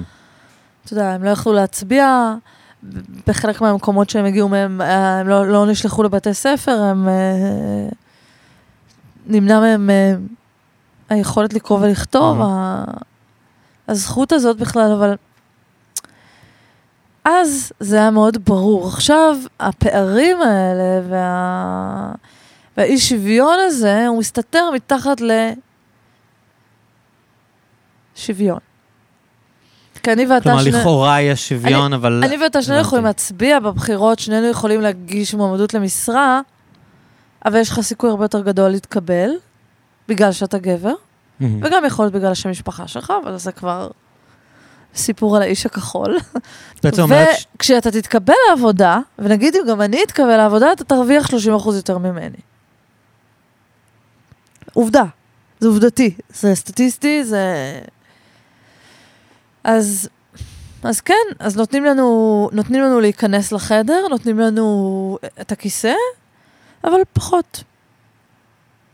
ובשביל כל דבר נצטרך לחשוב אלף פעמים איך להגיד את הדבר, או איך להתבטא, כשגבר מרים את הקול אז הוא אסרטיבי ו- וחזק, וכשאישה עושה את זה אז היא היסטרית, ו... דעתנית. ודעתנית זה לא בהכרח לא, דבר רע, אבל היו כאילו מילים קשוחה, כאלה, כן. או, או היסטרית, או כאילו נורא רגשית. מהמם. אה, כאילו לגבר מותר להתפרץ, וזה יכול להיות גברי, מותר אה, כאילו... לדבר אם הוא בסערת חמום רגשות. מוח, אז זה יכול להיות אפילו גברי, וכאילו כן. איש חזק, כן, שהוא מקבל את העצבים שלו. כן, נכון. הוא החלטי. כן, לא, היו לי בוסים כאלה, שיכולים פתאום להתפוצץ, ובאמת אם אה, אישה מתפוצצת... כן, אבל לא, היא בטח במחזור, כאילו, אני מאוד עצבנית. כאילו, לא, אתה במחזור, כאילו. אז את- את את אומרת שבעצם ה- ה- לא... השוויון הפורמלי, זה שלכאורה יש שוויון, הפך את ה- את הדיכוי או את האי שוויון לבעצם דבר הרבה יותר סמוי. אה, לגמרי. ש- שבעצם לא מדברים עליו עד, אה, עד שבעצם עכשיו... אה, הנה, עכשיו הוא אמר, אה, אמרה לו אחת השרות, אני כבר לא בקיאה בשמות, הם מתחלפים כל הזמן, אבל מהמם. איך זה יכול להיות שאין בוועדת ה- קורונה. הקורונה אישה? אז הוא אמר, גם אני לפעמים, אה, ביבי אמר, אה, לא הבנתי אפילו את המטאפורה. לא הבנתי גם, כאילו, קודם כל, הוא היא לא אמרה נראה שזה לי... לא הגיוני, היא אמרה שזה לא הגיוני שאין, אה, שאין נשים בוועדת הקורונה, אז הוא אמר לפעמים כשהשיירה שלי עוברת באדום, וזה גם נראה לי לא הגיוני. זה מה שהוא אמר, נכון? לא, הוא אמר שלפעמים בלילה הרמזור אדום. הרמזור אדום והם עוברים עם השיירה שלו, וזה נראה לו לא הגיוני. אה, אז לא, אני... לא הבנתי אפילו. אז כן. אני לא, לא קראתי את כל המשפט, הם חתכו את זה. מהמם. אני קראתי רק את הקטע עם הרמזור האדום, ואמרתי מתי אתה נהגת בחיים שלך, וגם לא נראה לי שה... שראש הממשלה עוצר אבל ברמזור אדום. מה היה האנלוגיה כאן? אפילו לא מבין את האנלוגיה. שלא, גם אני לא, לא הבנתי, אבל... אה, אני חושב שהוא קצת לא איתנו, תשמעי. כן, הוא קצת אני- לא נראה לי שהוא איבד פוקוס, אני באמת חושב שהוא לא... לא, אבל אתה יודע, אז אתה מסתכל נגיד על זה, אוקיי, אז נגיד זו דוגמה יפה ומבאסת גם. אוקיי, אבל שכזה- יבואו נגיד אה, נודניקים ויגידו לך, מה זה כזה חשוב שתהיה אישה בוועדת קורונה, זה ועדה מקצועית, אז, לא, אז אין אישה, כאילו, זה לא איזה, אין כאן נוש, נושאים אז מגדריים, מה זה משנה? זה לא ששמו, אה, זה לא ועדה, את יודעת, להחלטה על אה, זה ועדה מקצועית, ויצא שיש שם עשרה גברים, כאילו... כן, אבל אתה יודע, זו ועדה שמחליטה על 100% מהאוכלוסייה, ויש שם ייצוג של אה, פחות מ-50% Mhm. מהאוכלוסייה, כאילו... זה לא משנה, זה סתם דוגמה קטנה. כן. כאילו, נשים אה, לא מקבלות את המקום הראוי, ו- וגם, לא רק בשביל נשים, אני חושבת שגם בשביל גברים. אני חושבת שזה שנשים לא, לא משתתפות ב- בדיון הציבורי, לא לוקחות חלק בניהול של אה, תהליכים, אה, בין אם זה תהליכים אה, חברתיים ברמה של הממשלה או של הכנסת, ובין אם זה בניהול של חברות. אני חושבת שזה עושה נזק לחברה שלנו כחברה. הרבה מדברים על זה שמדינות שהנהיגה אותם אישה במהלך הקורונה הצליחו יותר. זאת אומרת, אני לא יודע כמה זה אה, משקף, אבל נותנים את הדוגמה של המדינות שהצליחו. אה, גרמניה, ניו זילנד, יש נראה לי עוד כמה דוגמאות שאני לא, לא זוכר אותן כרגע. את חושבת שיש יש באמת הבדל, כאילו, ב... שנשים בעמדות מפתח, ב... כמנכ"ליות של חברות או כמנהיגות של מדינות, אה, מביאות איתן משהו שלגברים חסר? או, זה משהו ש... או, שזה, או שזה סתם איזה מקריות כזאת שאנשים אה, נהנים, להאמין נהנים ש... להצביע עליה. הייתי רוצה להאמין שכן. אני לא חושבת שיש מספיק סטטיסטיקה כדי לבחון את זה. כן. כאילו, אני כן יודעת מהניסיון הקטן והפרטי שלי ש... כמעט תמיד עבדתי במקומות שהייתי האישה היחידה במחלקה או, או בקומה, ולפעמים ישיבות שיש בהן רק גברים. זה דבר נורא. והיינו מדברים על זה הרבה. כל פעם שהייתה נפתחת משרה, אולי כדאי להכניס מהנדסות או מנהלות פרויקטים. נורא מה, מבחינת תרבות הדיון? מבחינת... אה, מבחינת uh, רמות של אגו, uh, בוא אני אסביר לך מה שאתה מנסה להסביר לי, אני אסביר לך יותר טוב. כל הדבר הזה של להסביר, להסביר, זה משהו שבאמת אולי... הדבר הזה של גברים מסבירים לי דברים, של רבקה סולנית, כן.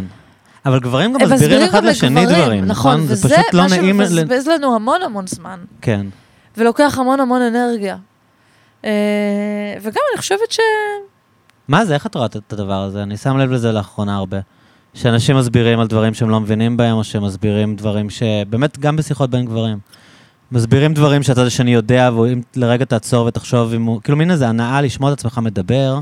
אני חושבת אבל שזה מאוד פשוט, כי אם אתה פותח טלוויזיה, וכן יש לדבר הזה השפעה, ו-99% מהזמן, או 80% מהזמן, מי שעומד מולך ומסביר לך את המציאות, בין אם זה בחדשות, או לא יודעת מה, זה גבר, כן. אז יותר הגיוני שכאילו אתה בתור גבר, כאילו זה משהו ממש של אה, דימוי ששוק, ש, שכאילו נטמע בך כזה. ככה, זה גבר חזק הוא גבר כאילו- שמסביר. לא, גם גבר, כן, הוא יוצא לעולם, אין לו בעיה. מהמם. אין לו בעיה, אני זוכרת שקראתי איפשהו, שנגיד שפונים אל גבר, נגיד לדבר ברדיו. כן. נגיד גבר מתחום ה... לא יודעת מה, ההתעמלות. יש כן. עכשיו אולימפיאדה, והוא דווקא מתמחה בהתעמלות קרקע, אבל כן. רוצים שהוא ידבר על, אה, לא יודעת מה, קפיצה לגובה, או לא יודעת מה. אז אין לו בעיה, הוא ידבר על זה, מה הבעיה? אני יכול להגיד לך, ממש כאן, שהרבה יותר קל לי, גברים הרבה יותר מהר מסכ... מסכימים לבוא. כאילו, הרבה פעמים שאני פונה לנשים, אז הן אומרות לי, אבל אני לא יודעת, ואני לא יודעת אם יש לי מה להגיד, ועל מה נדבר, וגברים כזה, יאללה, יש מיקרופון. בטח, תן לי, נבוא. אני אדבר, מה הבעיה? פתח את המיקרופון, נקליט. אז זה כזה, זה גם, כן. זה משהו שהוא מאוד בחינוך שלנו. אה, בחורות, הן צריכות להיות עדינות ושקטות ומנומסות, כאילו... אבל זה זה או שהן יותר חכמות ו... ומה את מתכוון? כאילו, הרבה פעמים זה נכון שאתה לא מסביר דברים, ההסברים האלה הרבה פעמים הם... הם מטומטמים, את יודעת, אנשים מסבירים ולא אומרים כלום, או הם מסבירים לך דברים שאתה יודע. אבל זה עדיין מקבל זמן מסך, בטח. או זמן קשב, כן. וזה עדיין במרחב הציבורי, כאילו, כן. ואז... אז זה משתלם זה, להסביר. זה דבר שכל הזמן מתחזק את עצמו, כלומר... אה, וגם בתור ילד, כשאתה רואה את אבא שלך נואם לאימא שלך כל היום. מסביב ל... לשולחן האוכל, או כשמגיעים אורחים, ואימא יושבת בצד ושותקת. זה יש- מין... אה, אז אה, זה משהו שהוא זה גם- אישרור של מעמד? זה, זה אתה בעצם אומר, אז, אם אני זה שמסביר, אז אני הבן אדם החזק בחדר, נגיד בישיבות האלה שאת מתארת. אז אני זה שמחליט, כן. המילה שלי היא המילה האחרונה, אני זה ש...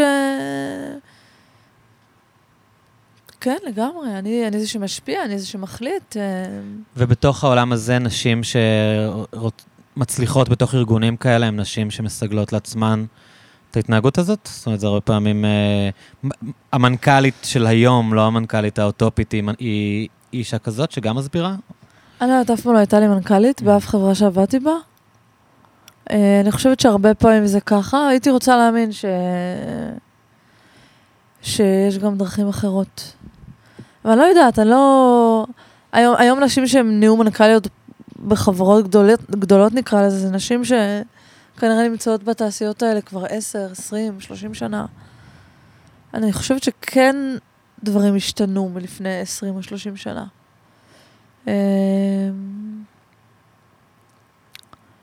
אני לא יודעת, הלוואי שהיינו מגיעים, אה, שמתישהו נגיע לעולם שזה כאילו לא יהיה משנה, שלא יהיה, לא, לא נצטרך בכלל את המבט הזה, את, ה, את המשקפיים האלה של רגע, למה אין פה אף אישה? כאילו, פאנל אה, בחדשות על, אה, לא יודעת מה, שריפה בכרמל, רק גברים.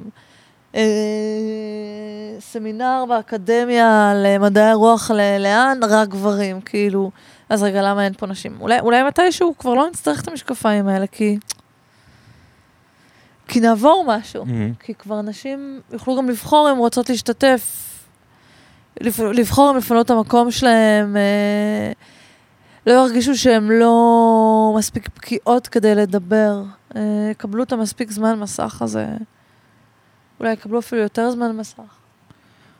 אני, אני, היה לי חלום הפוך, כאילו, שאולי גברים ילמדו להסביר פחות, אני מדבר גם על עצמי. כי, כי, זאת אומרת, אני, אני לא חושב ש... אתה מתכוון, אני לא רואה את זה כ- כתכונה שלילית שהן לא מסבירות. אני, אני מעריך את זה, שמישהו לא מדבר על דבר שהוא לא מבין בו, כן. או שהוא מהוסס, או שהוא לא מדבר נחרצות. אני מדבר, יש כאן גם ביקורת עצמית, כן? גם כן. אני נוטה לדבר בנחרצות על דברים שאני לא סגור עליהם. כן, אה, אבל אה, תכונות כמו, כמו הקשבה, את יודעת, או כמו לחשוב לפני שאתה מדבר, או, או, או באמת לא להגיד דברים באופן אה, נחרץ כשאתה לא בטוח בהם. כן.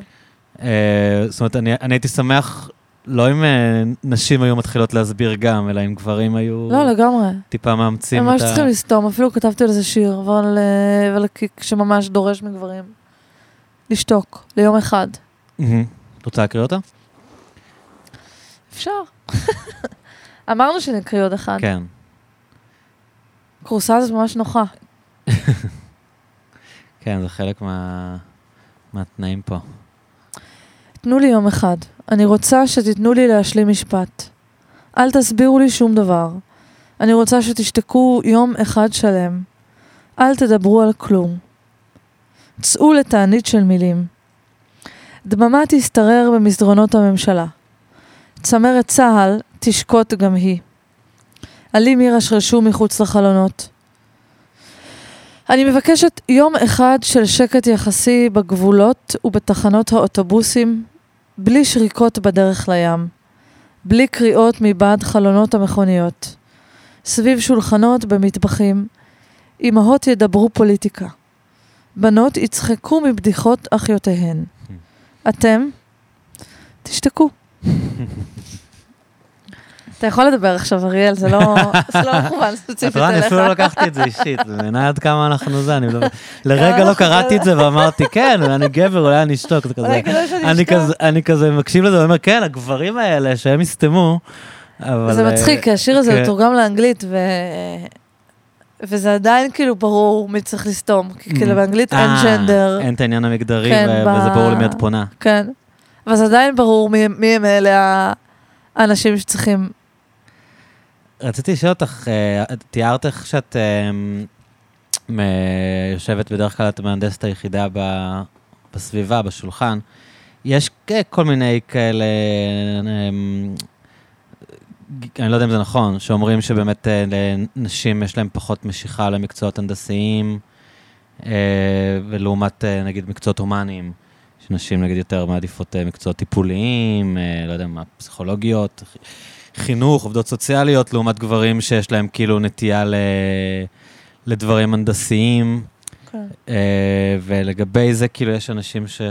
שחושבים שזה עניין ביולוגי. לעומת, כאילו, נגיד, גישה פמיניסטית תהיה שזה עניין של אה, הבניה חברתית יותר. Mm. חשבת על הנושא הזה בתור אה, מהנדסת של... נראה לי כאילו להגיד שזה עניין ביולוגי זה כזה משהו שכזה לפני 100 שנה, לא? לא זה יודע, כזה- נראה לי. מוזר. מהמם.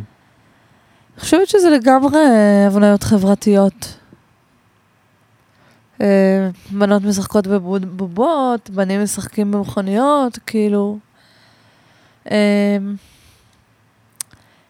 אני כן, חושבת שככל שהעולם הולך יותר לכיוון של תכנות, שהכל יותר, מהמם. ההנדסות הן הופכות להיות יותר אה, דיגיטליות? של מדעי המחשב, אז כן, אני חושבת ששם יש הרבה יותר נשים מאשר בהנדסת אלקטרוניקה או מכונות. או... למה זה אבל? כאילו, כן הטענה היא שבנים יותר אוהבים, את יודעת, באמת דיברת על הילדות, שהם יותר אוהבים דברים מכניים, שילד ישחק עם טרקטור יותר, ו... אני חושבת שאולי זה קשור לסביבת העבודה, מהמם. שהיא יותר כזה, כאילו, גריז פרי נקרא לזה. מהמם. מה, נקי פשוט? כן.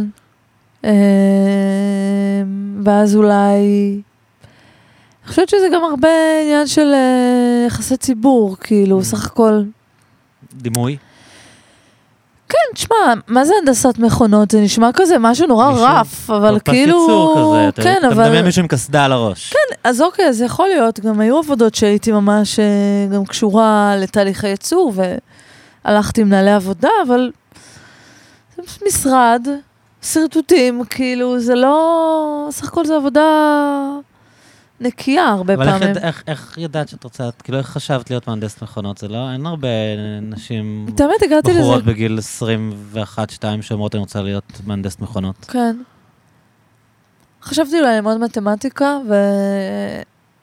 ואז אה, הבנתי שזה כזה לא ממש אמ, שימושי. מקצוע, למרות שהיום אני כן חושבת שזה מקצוע.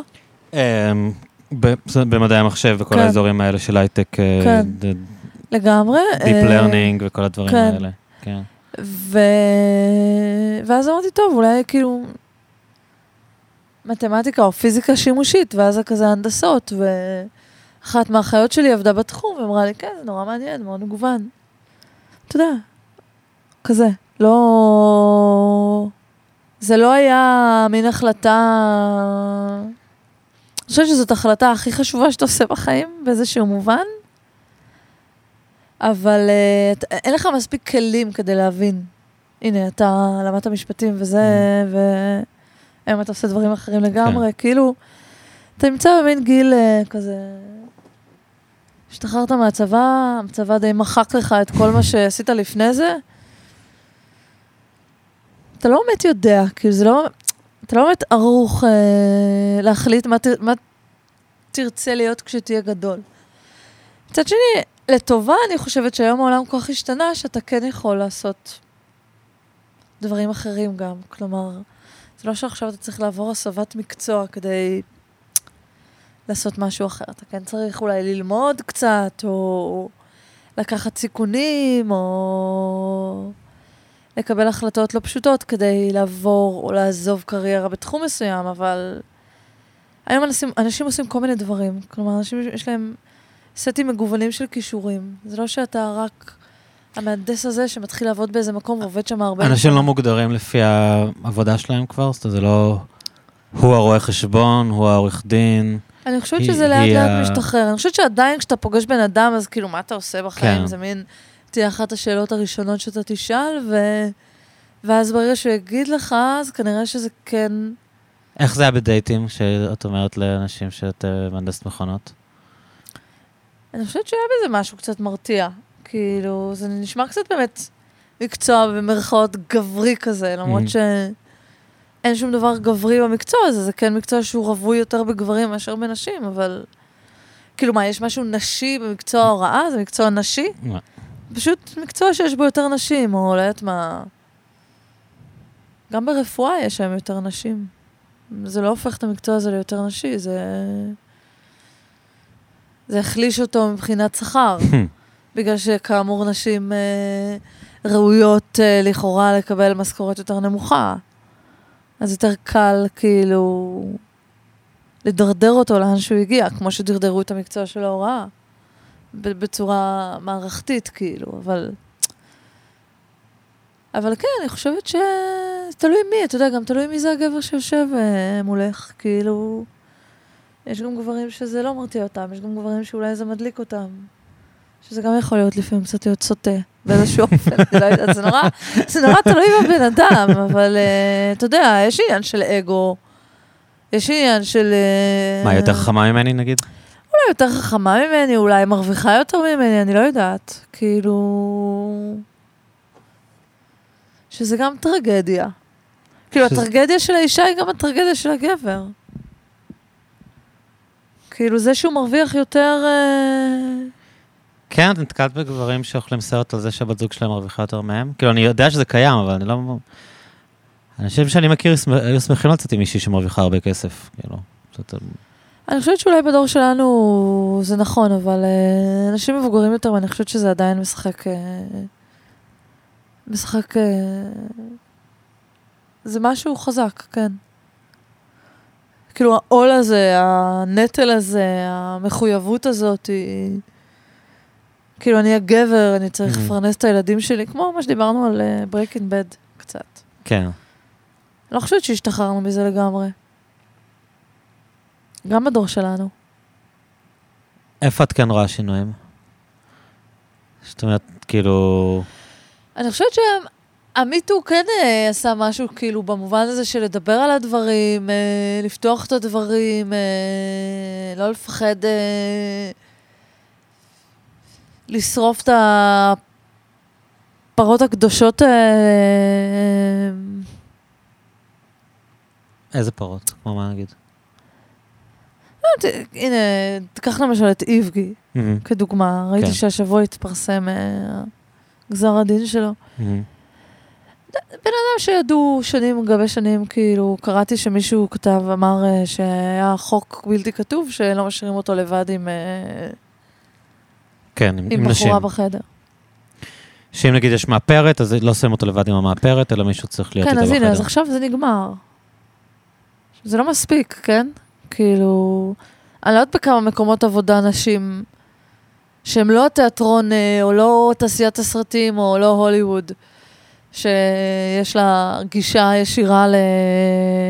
לתקשורת ולפרסום, Mhm. וזה ישר... ישר... אני לא יודעת בכמה מפעלים ובכמה משרדים אה, יש נשים שמוטרדות על בסיס יומי או שבועי ומפחדות על הפרנסה זה שלהן. עניין מעמדי. בטוח. בטוח. כן. הרבה יותר קל אה, להטריד אה, ולכפות אה, התנהגויות על נשים מוחלשות יותר. יש מלא סיפורים על... אה, אתה יודע, גם בהקשר של בעלי דירה, גם בהקשר של דיור ציבורי, אה, לקבל... אה, יש כל מיני אה, סיפורי זוועות. של ניצול נשים על בסיס כלכלי, על כאילו? ניצול נשים, על הבסיס הזה של כן. של פערי, פערי כוחות כלכליים? כן. אז אני חושבת שהדבר הזה של לדבר על הדברים ולהוציא את ה... להתחיל לדבר על הדברים, שזה מפסיק להיות מושתק, זה כן עושה איזושהי פעולה.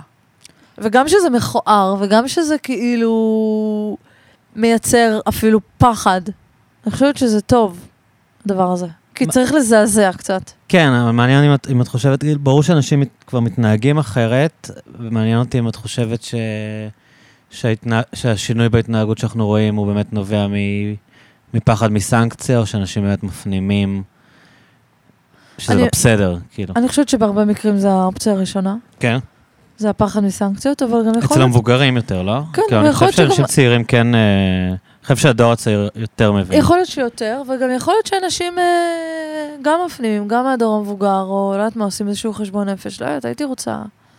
אני חושב שבכל דבר זה ככה, את יודעת, נגיד, אה, נגיד בגזענות. אז כאילו את המבוגרים, אה, נגיד ניקח את אמריקה, שזו דוגמה יותר קלה, כאילו היה צריך להגיד להם שאסור להגיד מילים מסוימות, אבל אני מאמין שהצעירים, את יודעת, כבר הפנימו כאילו את הערכים האלה, שאולי המבוגרים אמרו, נודניקים הפוליטיקלי קורקט, הצעירים כבר גדלו בעולם שהמילים האלה לא, לא שמעו את המילים האלה, ואפילו עם אנשים שאמרו להם שאין הבדל בין הגזעים, לא לגמרי האמינו בזה, הם כבר גדלו והם פחות גזענים. כאילו, אני חושב ש... אתה יודע, קל לי להאמין שהיום, אם נלך לאיזה תיכון, אולי, אני מקווה, אני לא באמת יודע, אז ש... שה... שהנערים כבר כאילו מפנימים ברמה יותר עמוקה את הערכים של המיטו, לא רק מתוך אה, פחד, כאילו, שאולי הם באמת פחות אה, סק... סקסיסטים, או... את לא. בטוחה, לפי אני לא הפרצוף שלך. בטוחה. הייתי באיזה בית ספר לפני איזה שנה, כן. באיזה כיתה ח', והקראתי כמה שירים כאילו פמיניסטיים כאלה, ו... וואו, מה שזה עשה שם, כן. ממש כזה הקלאש הזה בין הבנים לבנות, ו... מה היה לזאתי? אני לא יודעת, אני חושבת שייקח עוד הרבה זמן. ייקח עוד המון זמן, באמת. אבל זה מתחיל, זה מתחיל לקרות. את רואה באמריקה עכשיו את ה... כל כך הרבה לבנים יוצאים להפגין כאילו עם ה-Black Lives Matter, אנשים צעירים, כאילו... אה, בעצמם, את יודעת, לפעמים אומרים אמירות יותר רדיקליות אה, מהשחורים, והם בעד, אה, את יודעת, ל- לנתץ את הפסלים, ומרגישים שהם מדברים מדם ליבם, כאילו שהם, אה, שממש, אני מדבר, את יודעת, על הדור החדש כזה, לא על כן. ההורים שלהם, שממש רוצים להילחם כזה בגזענות ולעשות, אה, להילחם למען צדק, כאילו... כן, אבל השאלה, הם מוכנים לפנות את המקום שלהם. ולוותר על הפריבילגיות שלהם, כדי שלאנשים שחורים באמריקה באמת יהיה יותר טוב. שאיך זה אמור לבוא לידי ביטוי? כאילו, מה, כשאת אומרת לוותר על הפריבילגיות. למשל, אה, יצא לי להיות הרבה בשיקגו בשנים האחרונות, כי אחותי גרה שם, ו... וזה מאוד ברור. כלומר, יכול להיות שלא משתמשים במילים מסוימות, אבל זה מאוד ברור באיזה צד של השכונה מי גר. כן, יש שם אה, סגרגציה, הפרדה מאוד גדול- חזקה בין ה... כן. מאוד מובהקת בין הלבנים לשחורים להספנים ב- בשיקגו. כשאתה נכנס לאוניברסיטאות שם, זה מאוד ברור אה, מה הצבע ו... של השומר בכניסה, ומה הצבע של הסטודנטים, ומה מה הצבע, הצבע של הפקולטי, ובהקשר של גם השיחה שלנו מקודם, גברים נשים. בסוף צריך גם לתת לאנשים האלה מקום, וצריך לתת להם גם להשמיע את הקול. כלומר, זה שאנשים אה, לבנים תומכים בזה, זה, זה חשוב וזה הכרחי. אבל צריך גם לתת... אה, את המקום שנלקח מהאנשים האלה. סך הכל העבדות הסתיימה לא כזה מזמן, ומה שאנחנו רואים היום זה... אבל לתת, מה, על דרך של העדפה מתקנת, או במובן של אה, יותר תקציבים ל... נראה לי שזה, עירוניים. שזה הכ- הכל ביחד, כאילו... העדפה מת- מתקנת זה כאילו מין... אה, מין... אה, מין מושג כזה שתמיד יש לו מין קונוטציה שלילית כזאת. כי זה נתפס קצת כפלסטר, כן, כמס כאילו, שפתיים. כאילו, אני לא באמת משנה מתקנת. כלום, אני נותן... כן. מהמם. אני חושבת שזה באמת מתחיל מלמטה. כלומר, אם אתה משקיע ונותן לבן אדם את אותה נקודת כניסה, מהמם. אז יכול להיות שאתה בכלל לא צריך לעשות העדפה מתקנת. כאילו, אם, אם מראש אה, למקומות מסוימים יכולים להגיע רק אנשים שיש להם המון כסף, או המון המון כסף, או אין סוף כסף. וזה הרי מה שקורה באמריקה, כאילו, לימודים אקדמיים שם זה עולה הון. כן, אבל אפשר גם לדבר על ישראל, לצורך העניין, נגיד לא. על עיירות פיתוח ועל שחור... כן, אם, תיתן לילד אה, ממשפחה אתיופית מעפולה, את אותן אפשרויות כמו שאתה נותן לילד ממרכז תל אביב, או מצפון תל אביב, או מרמת השרון, או מהשכונות הכי טובות בירושלים. אפילו עזוב, ילד ממזרח ירושלים, Mm. או משכונת עוני בירושלים, את, אותה, את אותם אה, אמצעים, ותשקיע את אותו תקציב כמו שאתה משקיע בילד... אה, בשכונה הכי טובה בירושלים. אז לא בטוח שתצטרך לעשות העדפה מתקנת.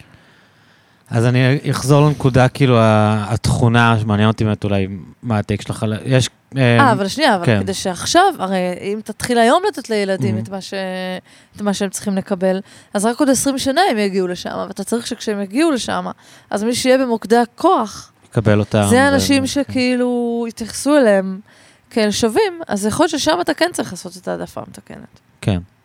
כי בסוף גם יש משהו נורא טבעי בלרצות בן אדם כמוך. זה משהו שאתה כמעט לא שולט בו. זה מין חיבור מיידי. ברעיון עבודה כזה? ברעיון שאתה מקבל? עבודה, בוועדת קבלה, ב...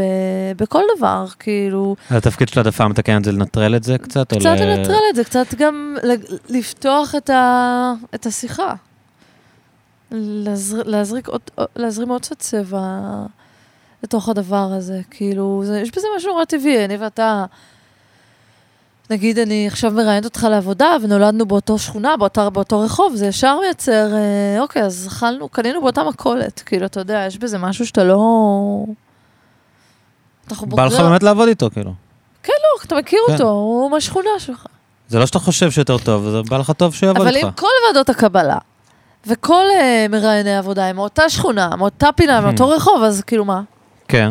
טוב, באמת בתאגידים אמריקאים הנושא הזה של diversity הוא מאוד מאוד חזק, וממש יש אה, הגדרות מאוד ברורות של כמה אנשים מקבלים לארגון, כמה אנשים אה, לא לבנים מקבלים לארגון, זה זה דבר שהופנם ומשליך גם בישראל, לאנשים שנגיד באים לעבוד באינטל, אה, שכמובן יוצר את ה... את התגובת נגד של לגברים לבנים נורא קשה למצוא עבודה כבר בגלל ההגבלות האלה. די, לא באמת. אה, ברור שאנשים אומרים את זה. די. חד לא? משמעית אנשים אומרים את זה. אתה מכיר אנשים כן, שאומרים כן, את כן, כן, כן, חד משמעית. פחות אה. בארץ, אבל נגיד בקנדה פגשתי מישהו שאמר לי את זה, שכמעט כל משרות שהוא, שנגיד בתקופות של משבר, אז הם מקבלים רק אנשים כדי להשלים את התקנים של הדייברסיטי, ובתור גבר לבן אה, הוא נמצא בעמדת נחיתות למצוא עבודה. בסדר, אולי כאילו אפשר אני לא רגע גם לא להתנסות. בזה לרגע אחד בחיים שלך, אני לא יודעת. כאילו, מצטערת לא לא להשתתף בסבלו של אותו קנדי לבן, אבל כן. אה, יש אנשים ש... אני- חוויית חיים תמידית. אני מסכים איתך. בנושא הזה של, הנקודת אה, נקודת פתיחה, מה- שהתחלת להגיד, כאילו, של, להשוות את נקודת פתיחה. אנחנו ב... אני לא, לא רוצה, אני חושב איך לדבר על זה בלי להגיע למקומות חבוטים שנטחנו מכל הכיוונים, אבל עדיין מעניין אותי לשמוע אותך, כאילו ברמה מסוימת, אה, הליכוד בשלטון, אה, נגיד משנת 77 בהפסקות.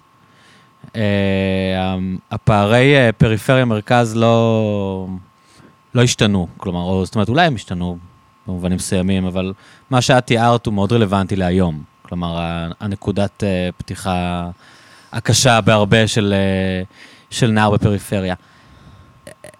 לפי ההבנה שלך, למה... איך אין לזה השלכות פוליטיות? כלומר, למה אנשים, איך האנשים בפריפריה לא קושרים בין הדברים? או אם יש דברים אחרים שיותר חשובים להם? כלומר, למה אין אלטרנטיבה? אולי השמאל מטומטם מדי כדי uh, להבין שזה הנושא? סתם, אה, כאילו, בגלל שזה נושאים שנראה לי מעסיקים אותך, מעניין אותי... לא, אני חושבת שזה חלק מהדברים שגם דיברנו עליה- עליהם מקודם. אה, קראתי לא מזמן ספר מאוד מעניין של איזה אה, סוציולוג אה, צרפתי, אה, שקוראים לו דידיה הריבון, שכתב ספר שנקרא השיבה לריימס, השיבה לאן? לריימס, אוקיי. שזה כפר שהוא גדל בו, והוא עשה, מין יצא מהכפר. ורכש השכלה, ובעצם הפך להיות אינטלקטואל צרפתי. וכל הספר עוקב בדיוק אחרי הדבר הזה שאתה מדבר עליו, שקורה פה.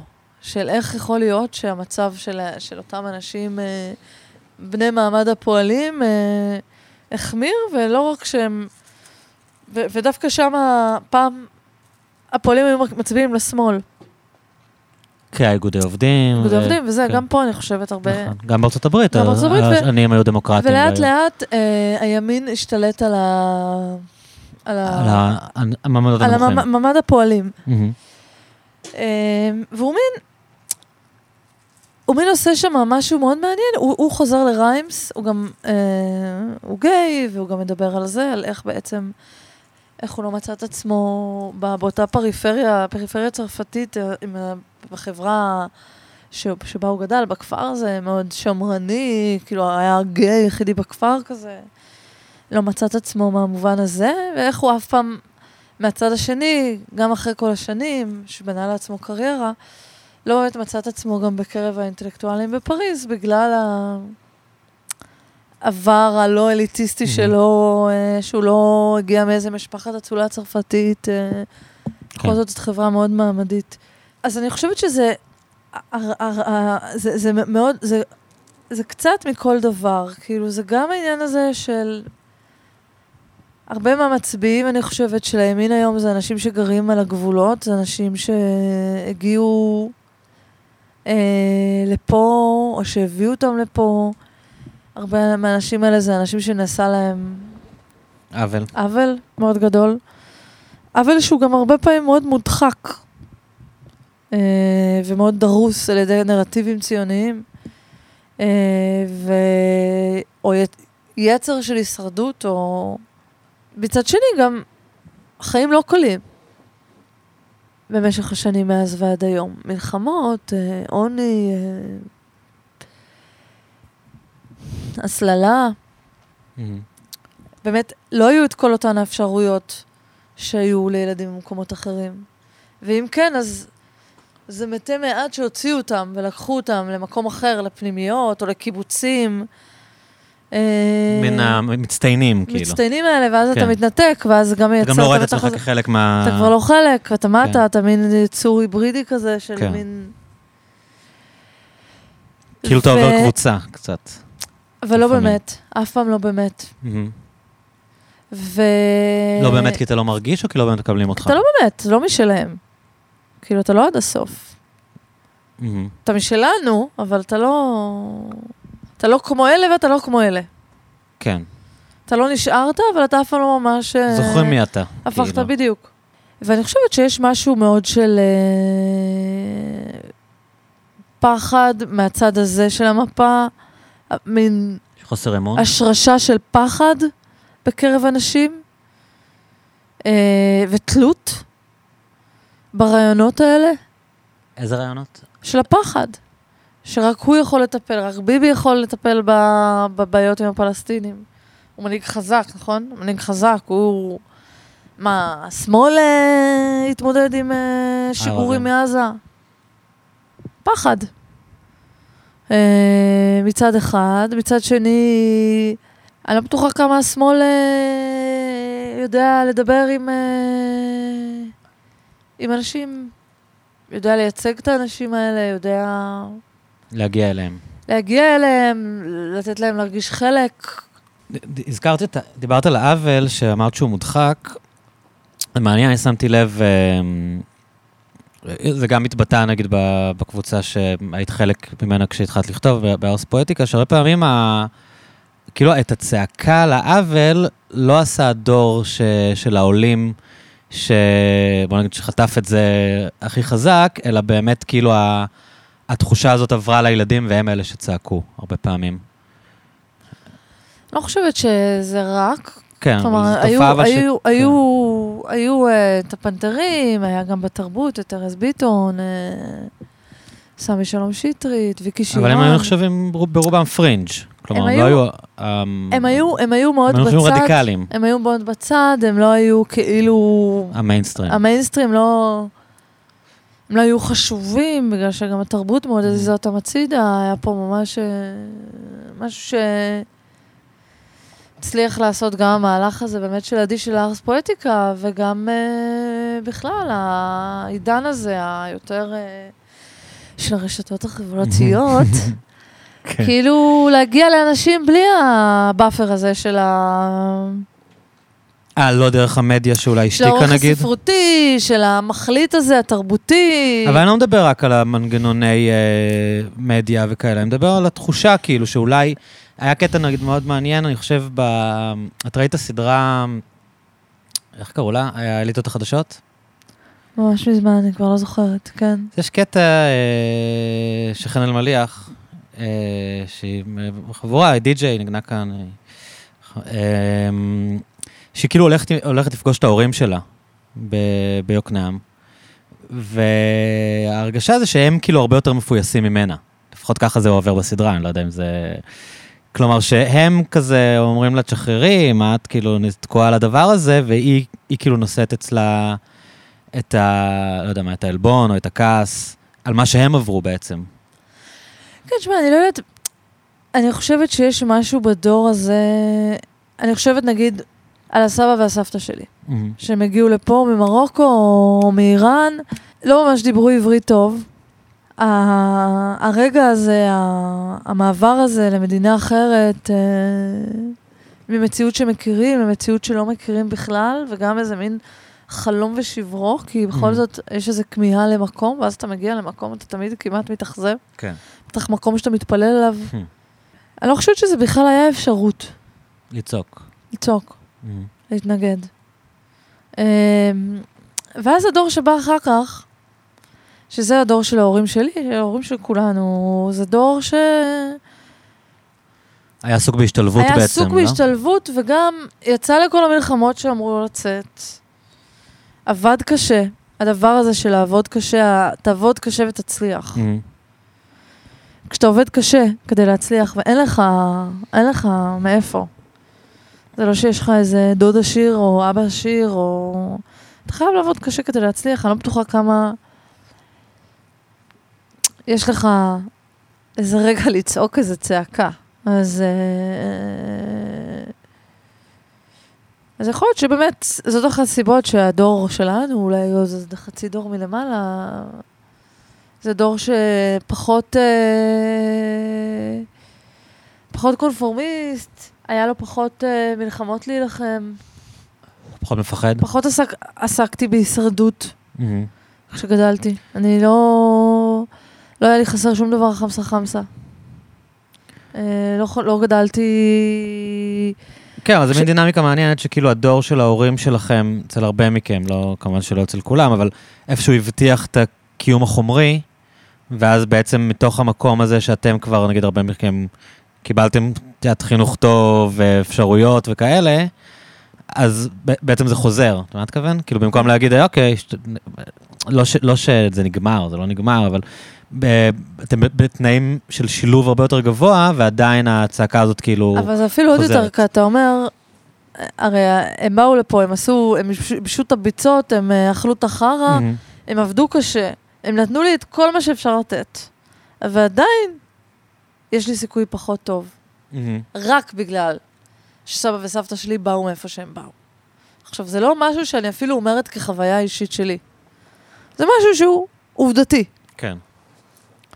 אם יש לך שם משפחה מסוים, אז יש לך יותר סיכוי להתקבל לעבודה. אפרופו אה, רעיונות עבודה וקורות חיים. כן, לא, בדבר נגיד הזה, או בכלל, כאילו, יש לך יותר זמן מסך, יש לך יותר סיכוי, יותר דלתות נפתחות בפניך. מהמם. ואפילו יש בזה משהו שאפילו עוד יותר מחזק. כי אתה אומר, אוקיי, אז עברנו את כל זה, ואנשים עשו את כל מה שזה, ולא צעקו, וספגו הרבה, וקרו, וקרה מלא חרא. כאילו, קרו מלא דברים דפוקים ברמת ה... כאילו, אתה יודע, זה תוכניות פודקאסט שלמות שאתה יכול לעשות, לא יודעת מה, על חטופי תימן ועל הגזזת, ו... על העלייה הסלקטיבית, ואין אין סוף. כן. אין סוף. אלימות, אלימות וגזענות ממסדית, וגם אתה רואה את זה היום. אתה רואה את זה היום אה, בעלייה של האתיופים, אה, אתה רואה את זה, מה שקורה בדרום תל אביב, עם הפליטים שהגיעו מאפריקה, שאומנם הם לא יהודים, רחמנא ליצלן, אבל הם בני אדם, כן. הם human beings. וכן, לא, אני, אני חושבת ש... באיזשהו מובן אולי גם יש לנו יותר אה, מרווח לדבר על הדברים שאולי הם לא רצו לדבר עליהם, אולי לא הספיקו לדבר עליהם, לא רצו לדבר עליהם, כי הם היו עסוקים בדברים אחרים. אה... למרות שאני כן חושבת שגם היו, כלומר, מה זה חושבת? גם היו אנשים בדור הזה ש... שדיברו על זה, ואדי סאליב, והמחאות שם, והפנתרים, ו... אז מעניין, כי ואדי סאליב והפנתרים הם היו הם, בעצם שמאליים. הם. היו, הם היו חלק, מ... ראו את עצמם כחלק מהשמאל. נכון. אבל גם לא ממש מצאו את המקום שלהם. כן, לא בתוך תנועת כן. העבודה ומפא"י, אבל, נכון. אבל אה, פוליטית, מבחינת תודעה פוליטית, הם, הם ראו את עצמם כנגיד אה, סוציאליסטים, או... כן, נכון. גם, גם היו הרבה יהודים קומוניסטים שהגיעו מעיראק וכל מיני מקומות כאלה שבאו לפה עם התפיסות האלה, אבל גם זה לא משהו שהצליח להיטמע בתוך השמאל הישראלי מהמם, במובן שקיבל איזשהו כוח פוליטי. מהמם. כי השמאל כנראה לא היה מוכן לדבר הזה. אתה יודע, גם בכלל לא דיברנו על ערביות ועל הערבית ו- ועל, ה- ועל הכניסה למרחב הזה, שבו הדבר הזה נתפס כמשהו שהוא אויב, אה, כמשהו שצריך למחוק אותו, שצריך להעלים אותו, פתאום צריך להתבייש בו. אי אפשר לדבר ערבית ברחוב, כן. נגיד. כן. בסופו של דבר זה פשוט נורא עצוב. כי אנחנו במזרח התיכון, וכאילו היה יכול להיות איזה מין אה, גשר אחר, אה, פנימי, לא מבינה שאמרתי את המילה גשר, אבל מה, כי זה קלישאה? כן, כאילו זה מין חיבור אחר, כאילו, סך הכל, אבל הגשר הזה לא בא, המרחב. הגשר הזה בא רק מהממסד, או שהוא בא גם מ... מהרצון של העולים מהמדינות האלה להפנות הגב ולהגיד, אנחנו לא קשורים לזה, אנחנו ישראלים, אנחנו... את יודעת, כאילו, אנחנו אנחנו- לא חלק, אנחנו לא קשורים ל- קודם לאויב כל, הסיפור הוא ושום אף. פעם לא אותו סיפור. היהודים הגיעו מכל כך הרבה מדינות, הם הגיעו מעיראק ומאיראן, וממרוקו, ומתימן, ומאלג'יר, ומתוניס, וכאילו כל מקום כזה. כן. היה שם את המרקם העדין של החיים האלה, של הערבים והיהודים והנוצרים, Mm. בתוך אותם מרחבים, בתוך מרחבים שאולי מתישהו הופרדו. בחלק מהמקומות גם, אתה יודע, יש הבדל בין מרחבים עירוניים למרחבים פריפריאליים או כפריים, כאילו זה נורא... אנשים בכל זאת חיו עשרות, אם לא מעל מאה שנה במשותף. כן. והיה להם זכויות, והיה להם אה, תפקידים לפעמים, רמים, ו- והם עסקו במסחר, ו... אבל אז, כשהם הגיעו לפה, כל הדבר הזה נמחק. Mm. עכשיו, לפעמים גם, אולי זה היה... אתה יודע, היה גם חיכוכים, והייתה גם אלימות, והיה גם אנשים שברחו, אה, אבל גם היו סיפורים אחרים, כלומר, הס- הסיפור הוא נורא נורא מגוון. גם חלק מהסיבה שהמצב השתנה בחלק ממדינות ערב, זה גם בגלל מה שקרה פה, במרחב הזה, של ארץ ישראל או פלסטינה. כן. כלומר, עצם הכינון של מדינת ישראל היא הייתה חלק מהסיבה, זעזע. אדמה הזאת. שפתאום אתה צריך לבחור, רגע, אתה מה, אתה, אתה ציוני או אתה יהודי? אתה בן המקום או שאתה בן של מקום אחר שרק, אה, שרק חי פה? אם אנחנו מלחמה איתם, אז... אבל עדיין האנשים האלה הגיעו מכל המקומות האלה ודיברו את השפה הזאת, והיה להם קשר יומיומי, החיים שלהם היו כרוכים בחיים של האנשים האלה, וכל הדבר הזה נמחק. וזה משהו שהמרחב איבד.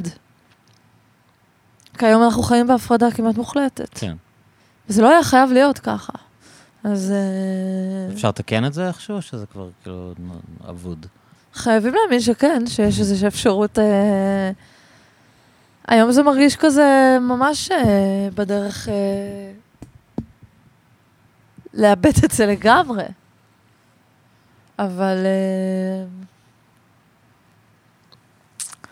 לא יודעת, אולי אחרי כל התוהו ובוהו, בכל זאת... כן. אה, כן, אולי איזה בלאגן טוטאלי יכול, אה, יהיה אפשר לייצר אה, מציאות חדשה אחר כך, את לא יודע. טוב, אז אולי נשמע עוד שיר לפני ש... מתחילים לסיים? קודש וחול.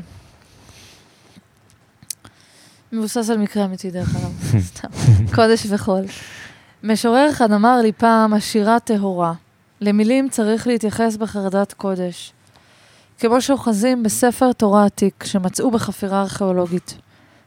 ומתחת לאדמה, בבונקר של המשמעות, משוררים משבצים על לוח שיר אות-אות כמו עובדי אלילים. בשם קודש קודשי השירה. אין קדושה בשירה ואין שירה קדושה. קדושה. אני אכתוב שירה כמו ג'וק שמשאיר עקבות על רצפת האמבטיה. כמו חתול עייף בשמש. כמו פועלת בפס יצור רועש עם שכר מינימום וחמש שעות שינה. כמו מתכנתת במגדל של גוגל תחת פלורוסנט, אני אכתוב שירה מהמלתחות של חדר הכושר. במיטה בלי משקפיים. עין אחת עצומה. בשביל הפוקוס. אי אפשר להבדיל בין מילה למילה, קודש וחול, תחת ופה, שתן וקפה שחור, טמפון משומש ואלוהים. יום אחד אהיה משוררת של חולדות, מטונפת, אפרסם שירים בתעלות הביוב. ממש ממש אוהב את השיר הזה. תודה. אה, אבל הוא נראה לי מדבר בעד עצמו, לא? אין כל כך מה... לא לא, זה בסדר. לא, לא צריך... אה, כן, אפשר להשאיר את זה ככה. תהילה, מלא תודה שבאת, היה לי ממש היה תודה מעניין. שהזמנת אותי. היה לי מה זה כיף. אה, אז אני ממליץ שוב על הספר האחרון, כבר עבר, אז רגע, משהו הולך לצאת? כי זה כבר לפני שנתיים כמעט אני יצא החברה. סיימתי לכתוב משהו, אבל אה, אני לא יודעת מתי יצא, אז אה, נצטרך לבוא שוב. אז תעקבו. ביי, תודה רבה. תודה.